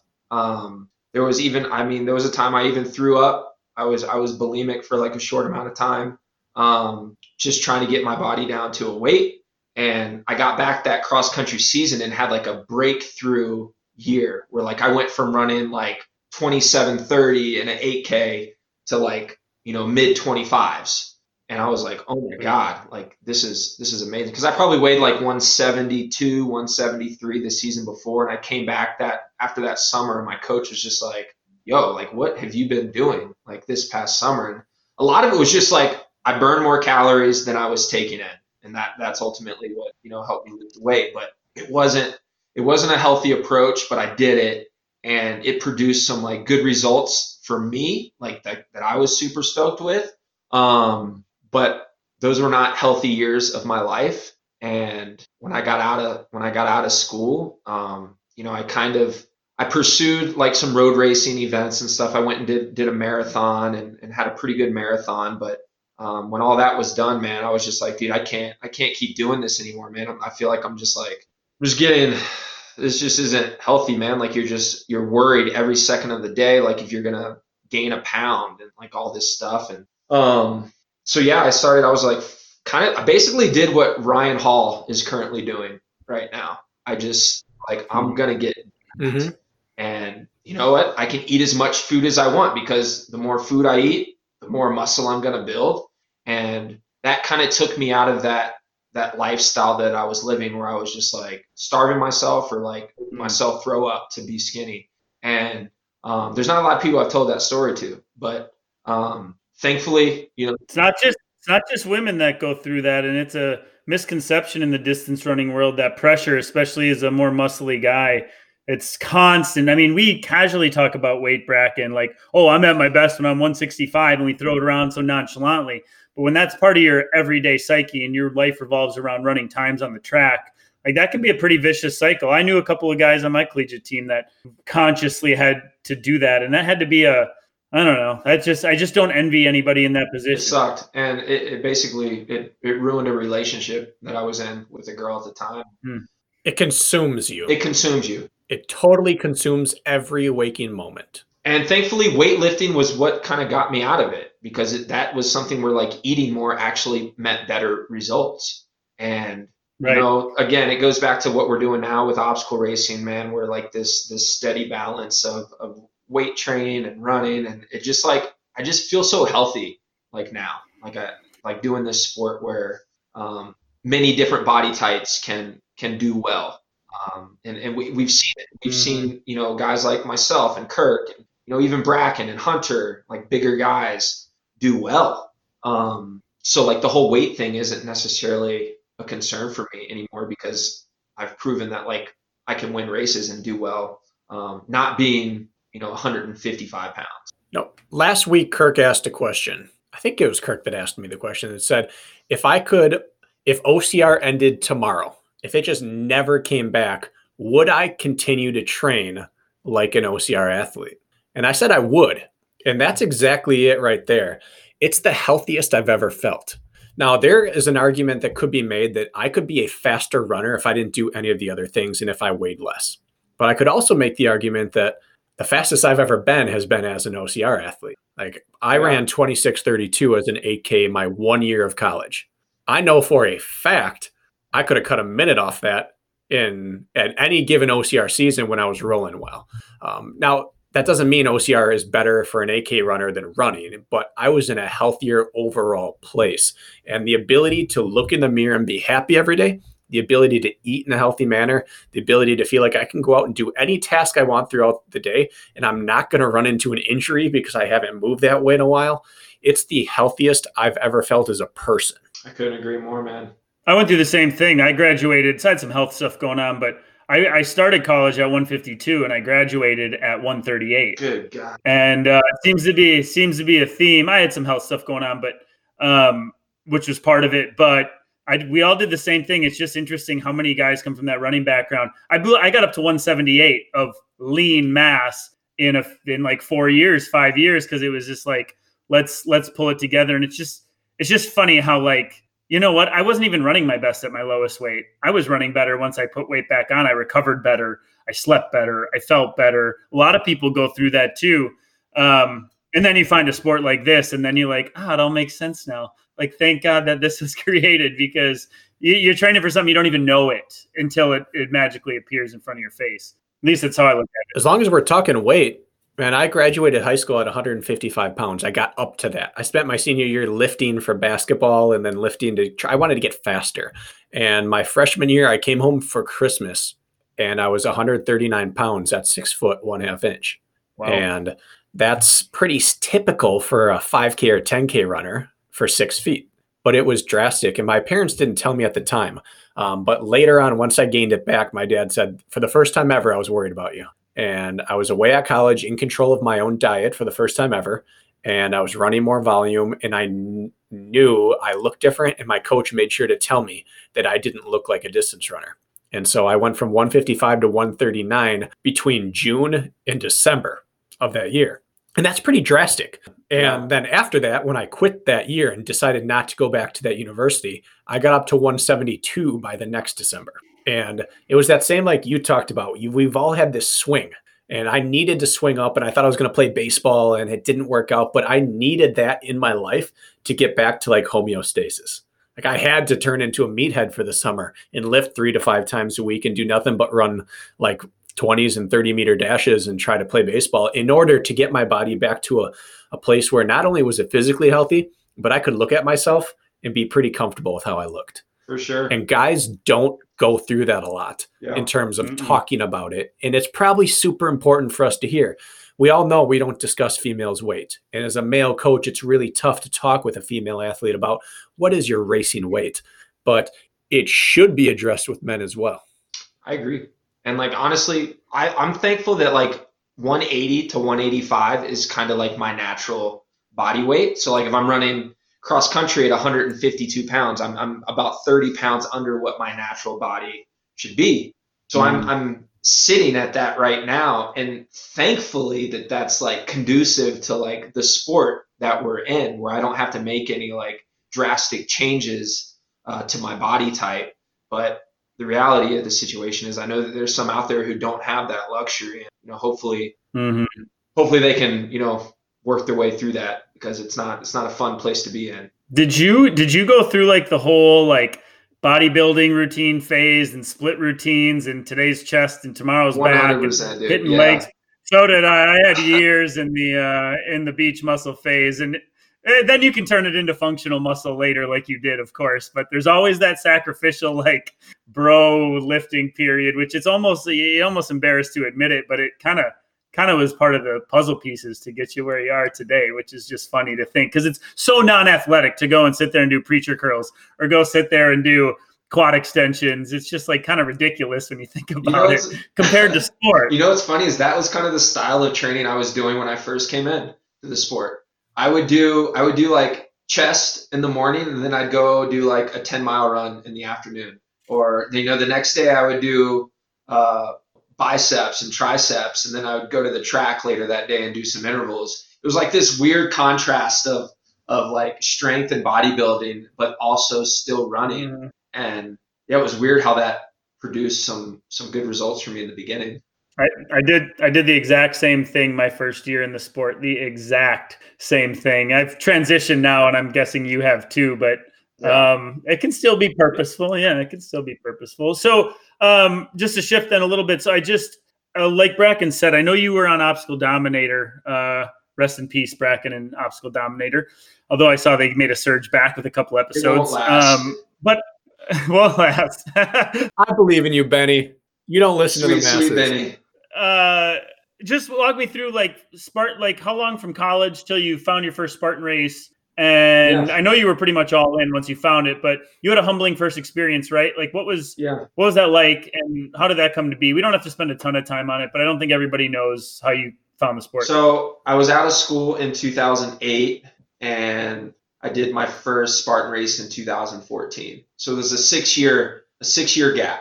Um, during during Okay. that time, I mean, I was I maybe went a couple months at one point where I wasn't doing much at all, but for the most part, uh, I was training. I mean, I was living out in California. I've got some crazy stories, man. I was working this weird job out there um, with a bunch of hippies and just a bunch of like strange characters, and it was a great time. I had had a fantastic time, but I was I was training hard at the time, and I met a buddy who went to Sac State, uh, and I was I was training and going up and running unattached and at Sac State track meets uh, post collegiately. Um, Running like 5Ks and stuff, trying to break that 15 minute barrier. And again, I never, I never was able to do it, but I came close. Um, so just yeah, during that stretch, I was still working on my fitness and still working out, like doing races and things like that. So um, you know, one day and a few weeks before that first Spartan race in 2014, a buddy of mine who I, I grew up with, we were actually at a bar drinking. And he's like, this thing popped up on his phone, and he's like, "Yo, you need to go do this. Like this this Spartan race thing. It's it's here in Virginia. It's like an hour away from here. Um, it's perfect for you. Like it's perfect. There's gonna be running. There's gonna be like some strength stuff. Like you're gonna crush it." And I was like three or four beers deep, you know, and I'm like, "Let me see that. You know, let me see that." And I looked at it, and I was just like, "Oh my god! Like this is this is perfect. This is this is made for me." So, needless to say, I I was super cocky and was like, dude, I'm gonna go freaking crush this thing. Like I didn't know anybody. I didn't know who Hunter was or Bear, and those were the guys who actually went one and two at that that first race. But I showed up. Was it a series race? Yeah. Was it a national series It was uh, an NBC race so you showed up. Your first one was a big boy sure. race. Yeah, and Uh, one of, Brakken, were you there?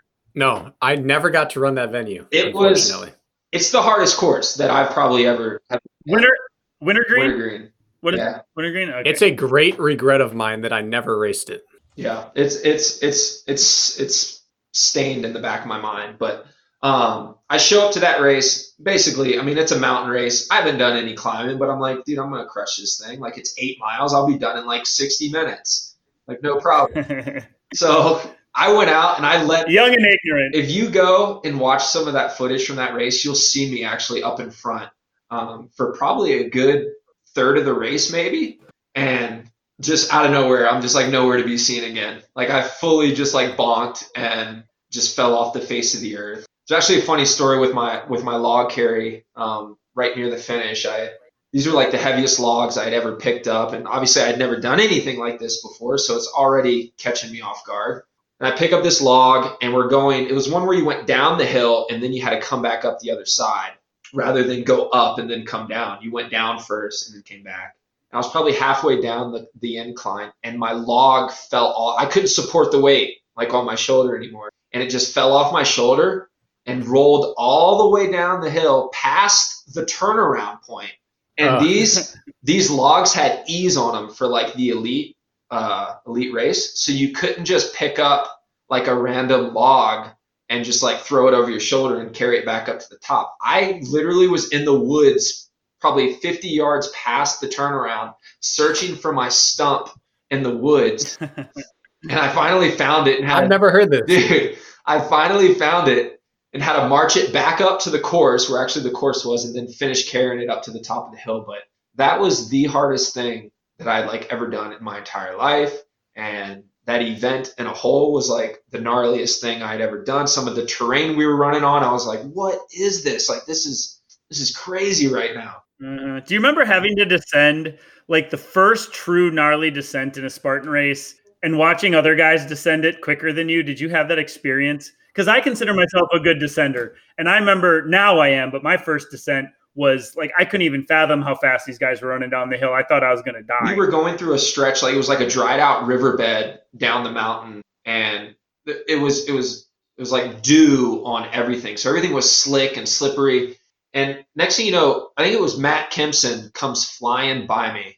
And at the time, I didn't know who he was, but he just comes flying by me down these rocks. And I'm like, how? I'm thinking to myself, I'm like, how is he even doing this? right now. Like I feel like I'm aggressively moving and like if I slip and fall, I'm gonna hurt myself. So yeah, like I mean, it was a total wake up call that like, you know, this sport is for real and like the people that do it are like legit. And, you know, even though I, I think I finished finished like twenty first in that race. And uh, to lead yeah, the race and go to twenty first. Ooh. You know what, man? Like it again, it was like the hardest thing I'd ever done, but that is ultimately what what got me to come back and do it again. And you know, we had from that first race in, in August to my next race in November, which was in Carolina. During that stretch, I trained probably harder than like I had ever trained in my entire life. Because I was like, dude, I'm gonna be good at this and I'm willing to work as hard as I need to work. And, you know, kind of like honestly the rest is history. You know, I went into that second race and beat out the whole pro team and went back the following weekend in, in Dallas and did the same thing. And next thing you know, I'm you know talking to Robert Coble. He's inviting me on the pro team. I didn't know what that was, but I knew it was kind of cool. And you know, next thing you know, I'm getting flown out to races, and like it just it happened so fast. And um, you know, I understand that not everybody's going to have that quick of a come up, but at the same time, it's like I'd been working for so many years prior to that moment you know, to where I was conditioned and, and ready for for something like that, and um, just kind of took it by the horns and and just been running with it ever since. When I got into sport in 2016, I looked up to you, Ryan. I look up to you, Brack, and I was following all you guys, just trying to get my bearings, thinking I think I can I can do this sport. I knew nothing at the time. I hadn't run my first race, but it was always like, oh, I want to be a Spartan pro. Like I'm, that's my goal. I want to be a pro. These guys are. t- I'm listening to you on podcasts, and you're getting flown to races, and it sounds all like great. I don't know anybody these days that's like, oh, like Kemp, like like like Kempson just got thrown. You know, Kempson had a breakout year, gets thrown on the pro team. Like Ryan Kempson, for example, they're not fluffing his pillow and flying him to races these days. Like, is that just a thing of the past? Well, is that like the old Spartan and these these glory stories come showing up to a race, crushing it, and then suddenly being on the pro team and your life changes like that? Are those days gone? My opinion is that just in the beginning there weren't as many athletes. Um, you know, when when I first came in and joined the pro team, there was like eight guys and eight girls, and that was it. And and Brakken was one of them. Um, and then it's just like slowly grown. People, more and more people are performing well, and I think, yeah, I think they just have probably have more people to take care of. And um, I will say that first year, I felt I felt like a celebrity, but then after that, it kind of like really fell off. I didn't really feel that special anymore. But I don't know. You're right. The numbers and the depth of talent is one thing. And the other thing is that Spartan's just a victim of their own success, as are the athletes. At the beginning, there was no oversight.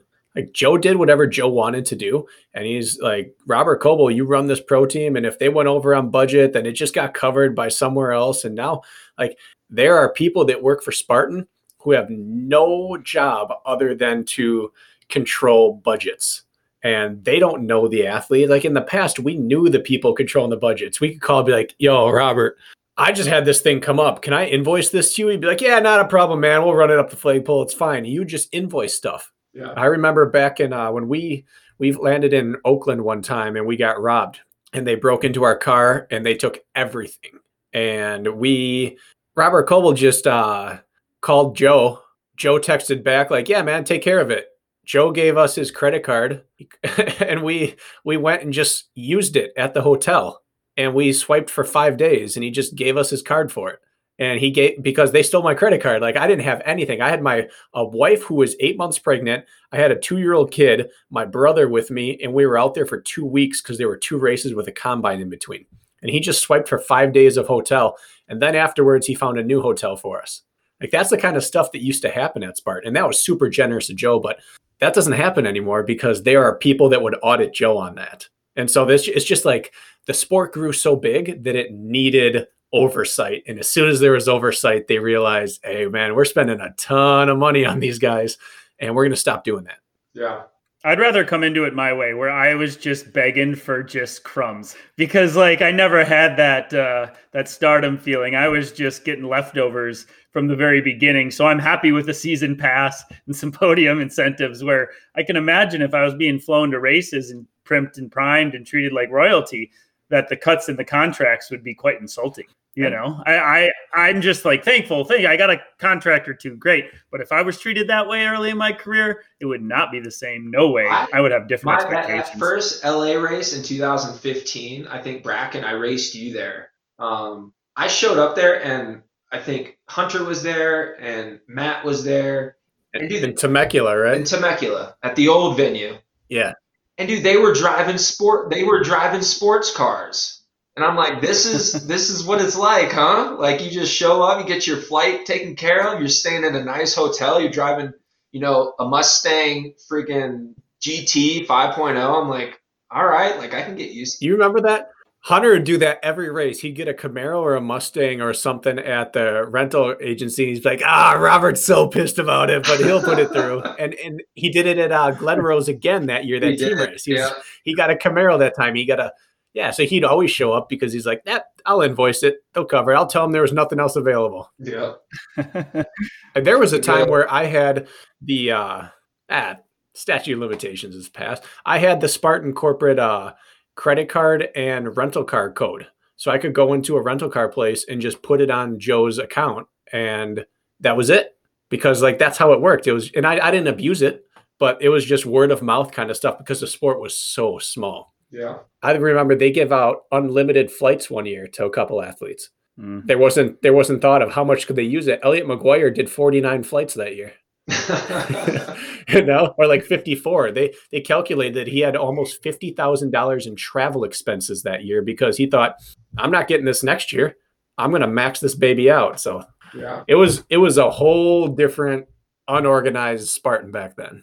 Uh, now we're renting Ford Priuses and Mazda Miatas for 20 bucks a day just to make, you know. Hey, if you're getting a Miata, you got it made. Yeah, you got it made. Um, I want to just uh, diverge from this conversation. Uh, I want to know your thoughts, Ryan, on compromised running. Okay, it's something we talk about on the on the podcast a bit, and we talk about all this like metcon work and these wads that you do, but we're talking rower, assault bike, stair stepper, and other stuff.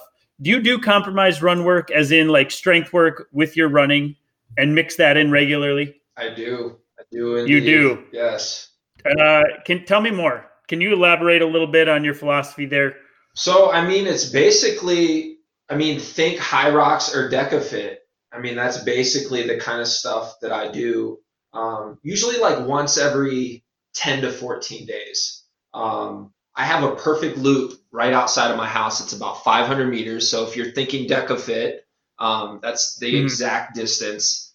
And it, it's got like a, a slight little descent to start. And then coming back up back to my house, there's like a five to 8% grade coming right back into my garage, which is where like all my stuff is set up.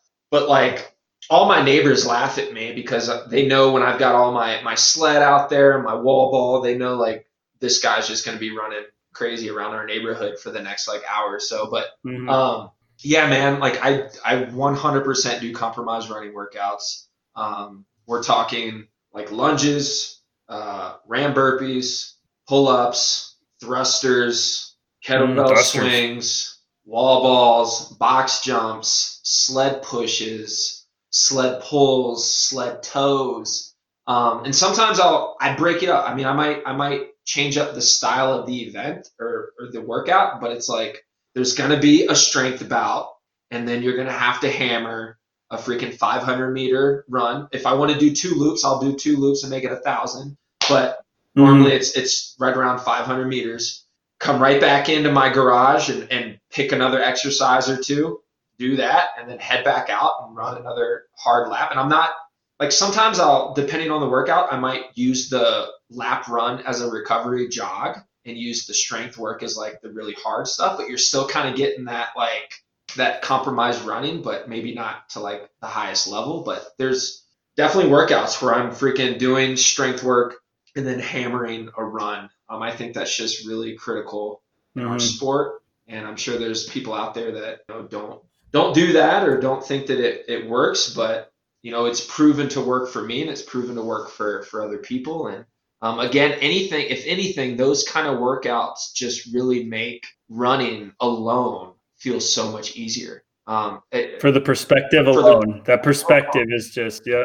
Do you, do you, um, we, we talk uh like we have some staple workouts like we've been open about like our OCR mile repeats that's just we go back to a certain workout or two that we gauge our like compromised run fitness on. Now you don't have to give away the secret sauce. We're not asking I'm not asking for that. But do you have any like one or two? Our listeners just love to just grab onto these workouts. I mean, let me hang on. Let me grab my my notebook is within reach. All right. I like it. I just want to know some of your staples. I'm curious because I look at you as one of the guys that is kind of a, a steward of these compromised run workouts. I knew your answer to my question was yes. We just put out a what do the pros do that maybe the average person doesn't. And you're highlighting one right here. You got your notebook, your daily journal in arm's reach. That's just like exhibit A of how you do it. Yeah, there it is. So, I mean, I, I just literally just opened up to a page here. This was May May second of this year. Um, and and I'll change the duration a lot of the times. I might I'm looking for probably anywhere between somewhere around 35 to 40 minutes of, of work of like super hard work. So I might break that into two by 20 minutes or three by three or four by 10 minutes. Um, but depending on whatever I want to do, I'm going to break it up and, and it's going to come out to about 40 minutes. So like you know, like this one I did uh, a lap run and 30 reverse lunges. And the lap run is that 500 meter loop. So I would do like, you know, mm-hmm. 500 meter, 30 reverse lunges, 500 meters, 25 box jump overs, 500 meters, 25 kettlebell thrusters, 500 meters, 100 meter farmer's carry, 500 meters, three by sled push. So I'd like push it up to a certain distance, let it roll back, push it up, um, then I'd rest for like four minutes. Then I'd go back and I would just change up the exercises the next round. I'd do 500 meter run, 25 ram burpees, 500 meter run, 25 pull ups, 500 meter run, 35 wall balls, 500 meter run. I'd come back and do another 35 wall balls. Um, that, I think that was when I was probably getting ready for like Hyrox and, and things like that. But um, these. What's the intensity level of? We're talking like zone five, zone five, okay, for sure. Um, and you're hitting, I'm, I'm probably trying to maintain somewhere around 520 pace on the runs, which seems pretty fast. Um, but it's just weird. It's weird how like you switch from a run and you go do a strength workout and then you go back to the run. Again, it's like my body is like programmed to know it knows more how to feel when I'm running versus like the strength work. But like I start running again and depending on if I just did thrusters or, or not, maybe I just did an upper body exercise like ram burpees or pull ups or something.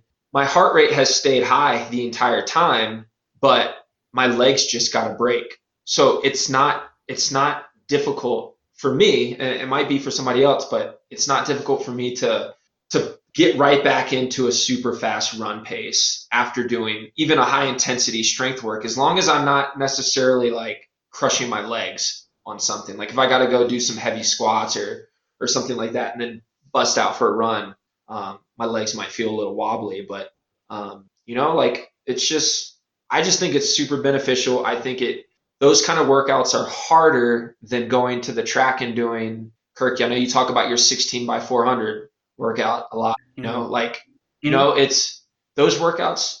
Like we've said before, if anything, it's it's just perspective. They're just way harder than really any other workout you could do by just running alone. Um, because you'll be running, and then let's say you're running a mile all out, mile for time, and every 400 you need to you know stop and do a hard strength work. Like it's going to elevate your heart rate higher than you thought that it could even go. Um, and, and really the only way to get there is by adding weight. And, and that's just my opinion.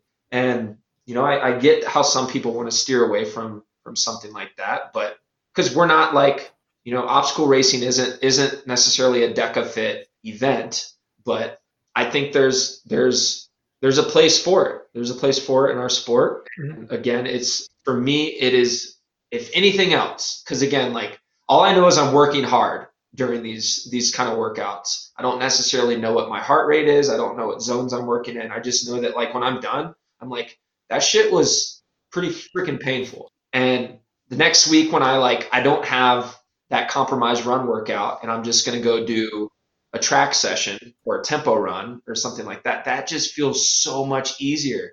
And you know, that alone is is really the the reason why I like to incorporate it in my training. I think there's two key things there. The first is that you're not doing this exclusively.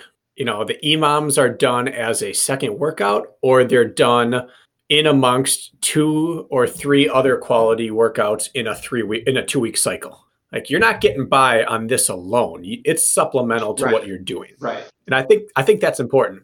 And the second is that outside of Nicole Miracle, I don't know of anyone in this sport who has trained without having compromised running who is good at races that are 30 minutes or less.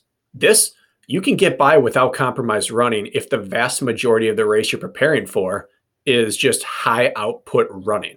You know, beasts Mhm. some supers. If it's just like Tahoe, there are guys that go out there that can do really, really well out there that don't do a step of compromised running because you don't do a lot of compromised running in Tahoe. You're compromised running, you're compromised from climbing and descending. You can get all of that in training through climbing and descending. But I'd challenge people to show me someone who's good at stadiums or sprints or DEKA that does not compromise run because the shorter it gets between the obstacles, the more that skill is a necessary evil to train. But I would agree, if I was training for my best beast or ultra, I wouldn't have to do a whole lot of compromised running, but that's not what you're training for. That's a good point. Yeah. Well, speaking of that, do you is your heart lie with this Hyrox Decafit uh, sort of venture now as they hopefully uh, resume, or do you still want to go play in the mud and keep that a focus of yours? You know, I thought I thought for the longest time that I was ready to to shift away and and, and focus on DEKA FIT and Hyrox. But honestly, after watching you guys race in Jacksonville and not being there, I just had that itch again, man. Like I just wanted to get back out there, and I think I think I'm like super excited for DEKA FIT if and when it ever gets to take place. Um, but I think my heart and soul lies in just like the the standard mud run, uh, gnarly trail terrain. Um, that's just I think that's what makes me the happiest. But I definitely enjoy that style of training. Um, I like doing that kind of work, and it you know thankfully it suits suits a guy like me. Um, but at this point, I'll take anything. Uh, really, if anything gets put on the schedule, I'll friggin' I'll train for that. So whatever whatever's coming up. if you get um because this year you had a DEKA FIT contract i believe um I, i'm assuming there but um just with all the photos of you that were put out by DEKA FIT yeah um None. so if you were offered Wait, wait, wait. Nothing? con- Did that get all revoked? Yeah, it did, and um, oh I'm not 100% happy with the way that that went down. Um, we don't have to get into like the crazy details, but uh, they basically reduced my. The plan was to have my monthly stipend to be reduced by 75%, which was a major cut. Like, I, yeah. I was like, all right, whatever. Like, I get it. Like, these are the times that we're in. Like, I'll I'll adjust. Like, this sucks, but like, it is what it is. I'll make it work. And then just out of nowhere, it just nothing was coming, nothing. And I wasn't getting emails or anything from anybody about why or like what had happened. And I'm like, I'm sending emails out to people trying to get some answers. I'm like, hey man, like I'm owed X amount of dollars. Like, where is it? And like, nobody's getting back to me. And it was just kind of super frustrating how how that all played out. But I know that I know the people running the show are, are good people and they never had any like ill intentions behind it. But it's been a theme that it's been hard to get answers via email i would say this year it's you got to send a lot of them before Yeah. you get a response unfortunately That's Yeah. devastating to go from a small, in our sport, a small windfall with your DEKA FIT signing to getting nothing. Thinking, all right, I'm set for a year. I can go train and race. I'm set for a year or two. all right, back to square one. you know, and and not to dive into too much off of a tangent, but like when I when I signed that contract, we decided to move out of our apartment and move into a house, and I dished out a lot of money. And knowing that I had, I was set for a year, I wasn't tripping. I'm like, dude, I'll get that back in a couple months. I'll be fine. Obviously, that didn't happen, Mm. which ultimately forced me to take the path that I'm on right now.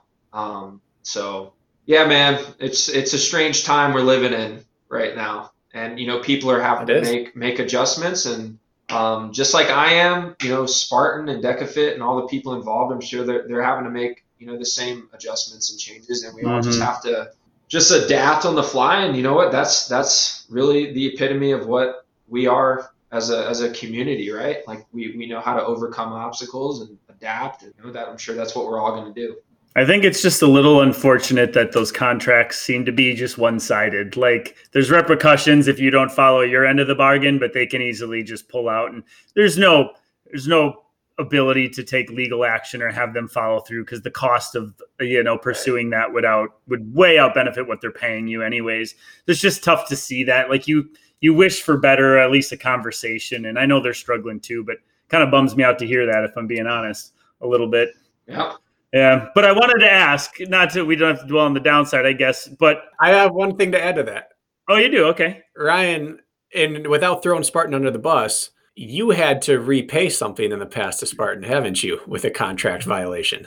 Oh yes. Yeah. Yeah. Am I, do I, am I elaborating on that?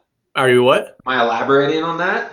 You don't have to. I just think it's interesting. Like it again speaks to your character that I remember you and I sat and had a pretty serious conversation about being in a certain financial place and suddenly having to pay Spartan back because of I don't recall what exactly it was, not showing up to a race and then getting your stipend, having to pay your stipend for that month back or whatever it was. Like you made your your reparations to Spartan in a situation and now you're kind of out to dry. So again, not to belabor the point, but other people would have gotten nasty online about it. Uh, be, not only did you take the hit, but you've given back in that circumstance, and now the tables turned, and the same thing didn't happen. So again, you took the high road, and you didn't just air your dirty laundry on social media, and that's commendable. I aired it right here on this podcast. That's right. But we we fished it out. You didn't come on here with an agenda. So go ahead, Kirk. I wanted to I wanted to make sure people Oh. understood that he he took a high road here. My uh my video's messing with me. There's like a delay. I'm like five seconds behind, so I didn't know when to jump in. Um, no, I just want to know. So if you're offered a DEKA contract next year, but not like a an- a lucrative Spartan Pro contract for the General Series, you said maybe you want to go play in the mud with your friends again. Would you maybe say no to a DEKA contract if that pulled you away from U.S. National Series races? you know what? Do you think like- your love for that is enough? I'm at a point now where like, and I'm sure anybody who's been, you know, partnered with Spartan for many, many years, they're, they're just, there comes a time when you're just like kind of fed up with, with a lot of this stuff. Um, but you deal with it, you know, cause that's just kind of how the business works. But like, if this UPS thing works out, which I, I think it will, and it's going to provide me, uh, all the financial income that I could need, like, I honestly don't see I, I, I can say no to things now. You know, like if, if somebody wants to offer me a contract and be, I'm like, no, like you're going to give me this or like I'm not doing it. You know, it's like rather than taking whatever they give you, it's like now I can just be like, you know, whatever. Like I don't I don't need it. Mhm. So, you know, I don't want to say no that I wouldn't sign like a DEKA FIT deal or a Spartan contract, but I I think next year I'm going to be in the position where I'm just like I might just show up to whatever races I want to show up to you know like if i got to pay my own way to get there then so be it and maybe that takes a lot of stress off me as well you know like i don't have all these other obligations um, to hold up to. And i think that's probably a place that i've been for quite some time now where i'm just like i wish i could kind of like do my own thing but like you're kind of like tied to it in a way because you know they're they're helping you out and giving you some sort of income. But um, you know if this ups thing works out, you know, that's that's going to be my primary source of income, and then the racing and everything on top of that can, can just be whatever it is. You know, I'm not I'm not concerned about the money I make over there when I got this other thing over here. I can't imagine the stress, of the financial stress layered in and directly tied to performance and contracts and athletics, especially because it's not like we're dealing with multi million dollar contracts guaranteed over years like professionals in other sports. I just think that stress, like alleviating that, could just open up a lot of possibilities for even racing better. I just know that I feel really good about. I worked hard to build a business, and I can go race for fun, and it kind of leaves the spirit of it the way it should be. Do you know what I'm For saying? sure. Like the spirit of racing is to feel like a kid again and still pursue an athletic endeavor, but it has no ties to finances, and it's kind of a liberating thing. So I, I don't know. I'm actually really optimistic for you, if I'm being honest, with your situation. Appreciate it, guys. Thank you. Yeah. Well, and the the stats are on your side. If you look back, just on the male side, of the nine years that Spartan Race World Championship has been held, there have been four men on the podium that did not have kids. And only one world championship winner ever who didn't have a child, and that was Albon. So you have Albon, Atkins, Matt Murphy. No, Matt Murphy does have kids. I don't know if he did at the time. He has kids now, and Hunter McIntyre. And I believe those are the only four people to ever make a world podium that Yeah. did not have children. And and or, or had a full time job. You know, because I know Yeah. Cody Cody had a job. Uh, Hobie obviously had a job. Killian working in you know military. Oh, I mean, anybody out there that thinks My only podium I ever made world wise, I was a full time teacher. Granted, that was before the sport got big, but yeah, you're you're practically a shoe in now. You have a full time job and a kid. Like you're you're on a podium at Worlds. yeah, right. yeah, that's it. That's all I needed. So my last question for you then is about that child. You talked about the fact that your dad was was an a strongly active person in your development. And some people on the outside thought it was too much, but you appreciated it after the fact. How does that shape what you're going to do as a father? That's a deep question. Um, It's an important one. question.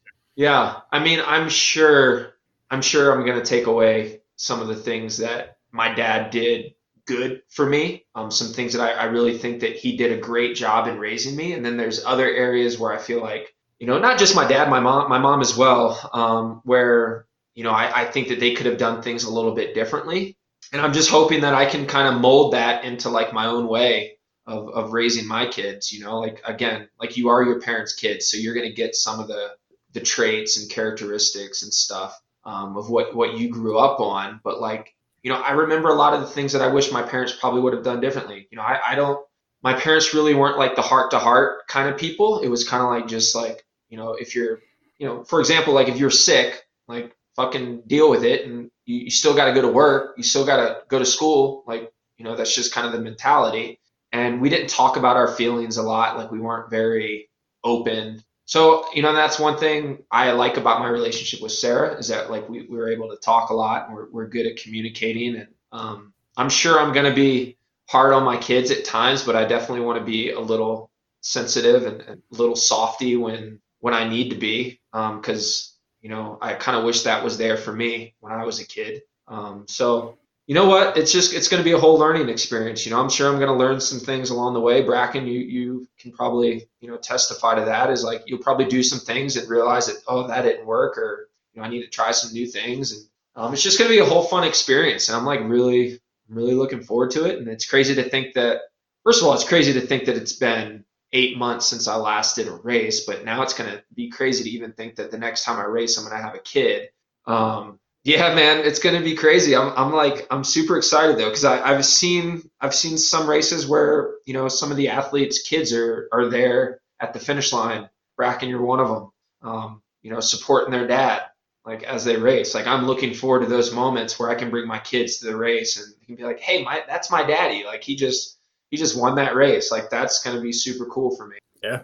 Didn't really think that that would be you know something that that I thought would happen, but you know what? Here we are, and like I'm excited that like my kid will get to see their dad like doing something that they love. Whereas like you know if I had a kid five years from now, I might have been like out of my prime and not able to see that kind of stuff. So yeah, man, it's gonna mm-hmm. be fun. Well, you're about to enter a stage of life where you get more unasked for advice than you could ever want in your life. So I'm just going to kick it off for you right now.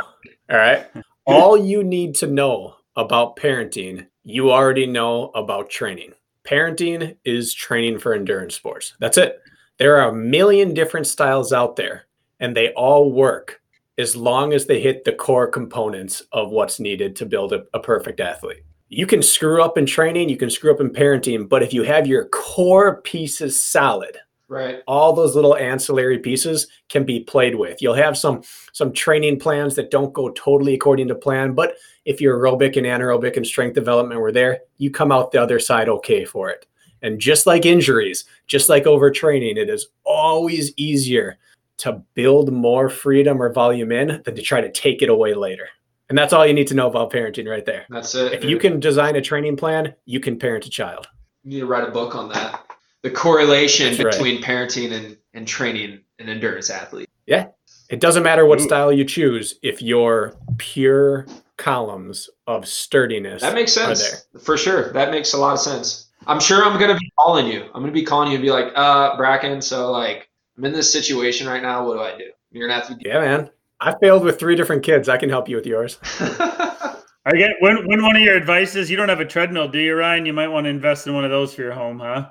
That'd be one of the first tips I'd go. Why? Because I'm gonna have to Yep. fit in all my workouts here, or Yep. well, Oh yeah. fortunately, I have trails right outside of my house here, so um, I'm able to just like leave from my house. But I guess if there's an, a case of an emergency, right, you need to be at home. You can't be like two miles away on a trail. That's right. So, It's not every workout, but I don't have kids, but um, a number of my athletes do, and I'll tell you what the the number of situations that pop up for my uh, athletes without a treadmill that somehow they're stuck pigeonholed, modifying the plan or not be able to get something in because their wife or their husband had to go do something and they're now at home. And I'll tell you, those situations are going to pop up. I've heard them secondhand hundreds of times now. So something to think about. Wait, no matter how close your trails are, if you have to be there when the kid wakes up or wets the bed or throws up, you got to be in the house.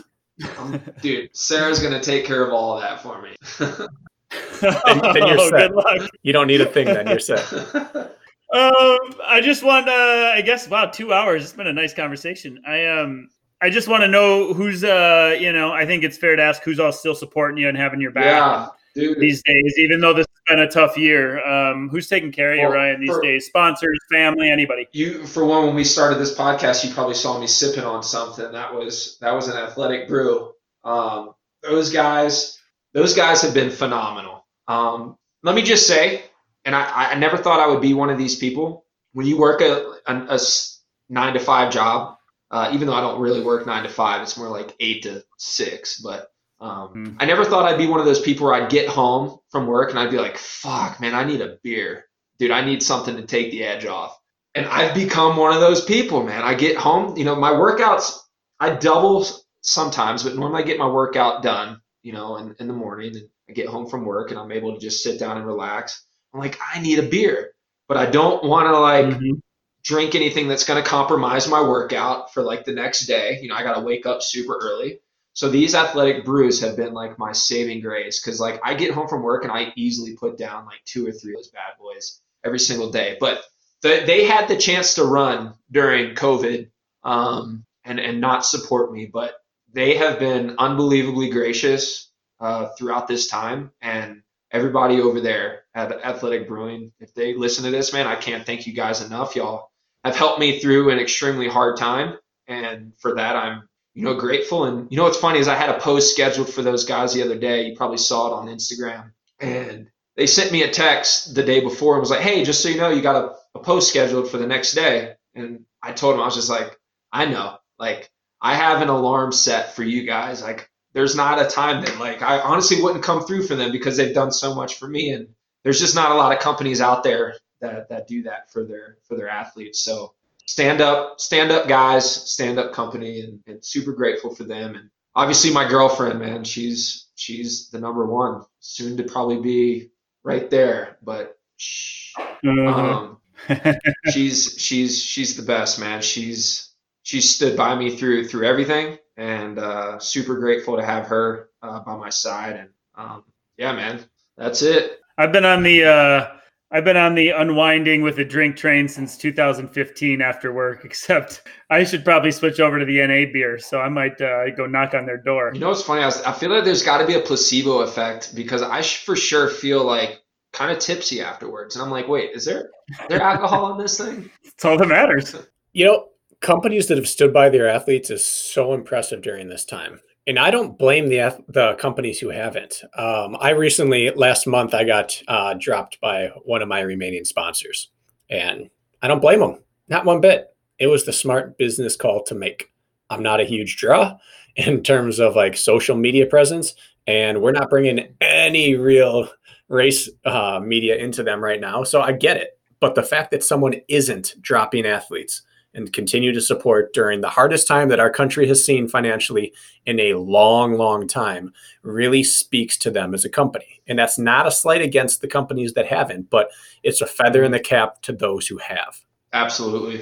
How do those things taste? By Do the they way? taste- You enjoy? I mean, obviously, You've you never had one? I've never No, had I'm not. they I've taste never had one. just like if you took a sip of it, you'd be like, dude, this is like five percent beer. Like it, it I mean, it has a beer taste. It tastes like there's alcohol in it. Like everything about it tastes like a normal beer. You just don't get drunk off of it. Like it's just it's weird. man. Mm. Like it's it's crazy. Like you wouldn't you wouldn't think that it I could get behind that. and it's like if it didn't taste like a beer or it just like I'd be like I don't know man but like you pour it you, you drink it up man it's like this legit tastes like a beer and it kind of surprises you the first time you drink it but And then I guess you're not limited to only drinking it when you can be safe to drink alcohol. You can have it whenever you want. Right and be driving down the highway next to a cop That sounds like good post workout recovery to me. That'd be. I'd bring one of those babies to the track with me, guzzle that thing down after. well I was gonna do I was gonna do y'all's beer mile that y'all had um and I, that's what I was gonna use I was gonna use the athletic brew but um Oh, you would have swept. You would have cleaned up. I think. I don't know, man. There was didn't like Jack Bauer put down a pretty good time. He put down like a six ten or something. Like that's pretty solid. Yeah.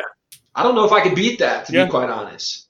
Colorado State record. Like, I'm going to smash that. oh, whatever. You ran like 14 minutes. I walked 14 minutes. Imagine what I'm going to do when I can run. I'm going to destroy you, Jack Bauer. you know what's funny is I had him drink. I had him drink an athletic brew one time after a workout we did together, and um, because he, dude, he didn't bring any water to this workout, right? And I'm like, dude, you're an idiot. So he's dying at the end of it. I'm like, hey, I got an athletic brew in my car. You can have that, like something wet on your lips. And he didn't know that it wasn't alcoholic. Like, so he's just drinking it, dude, and he's bouncing off the wall afterwards. And I'm like, he's like, dude, I feel kind of drunk. And I'm like, Jack, there's no alcohol in this, dude. Like, like relax. Gotcha. Yeah, it's kind of a funny story, but Placebo effect is real. it is. It is. All right, we. uh I think this might be our longest episode yet. It is. We have our, our longest is 158. Well, Kent, look what you did. Congratulations, and it's been full of good stuff. We didn't man. even get into the nitty gritty. We didn't even talk about the selection. We didn't even talk I about. know. I, mean, we could. We. I mean, look, we're three friends. We like chatting. We could probably go on for hours, to be quite honest. You know, not to interject in my own life, but I'm a little nervous. Um, ABC has been doing the best of the Bachelor series lately, and my season of The Bachelorette is on on Monday night this next week, and I'm about to get dumped on national TV all Hold over on. again. So I've actually looking forward to look. I know about your history with this, but I've never actually seen Yeah. it. Like, so Yeah. when is it going to be on? Because I'm going to watch it. Mo- Monday night, this next Monday. So this would be like I don't know what four three days after this episode release. Uh, they're doing like a two hour abbreviated version of like their favorite seasons, and so the season I was on with this girl Allie will be on on Monday. I think it's seven central. I don't know. I haven't watched it honestly in six years, maybe.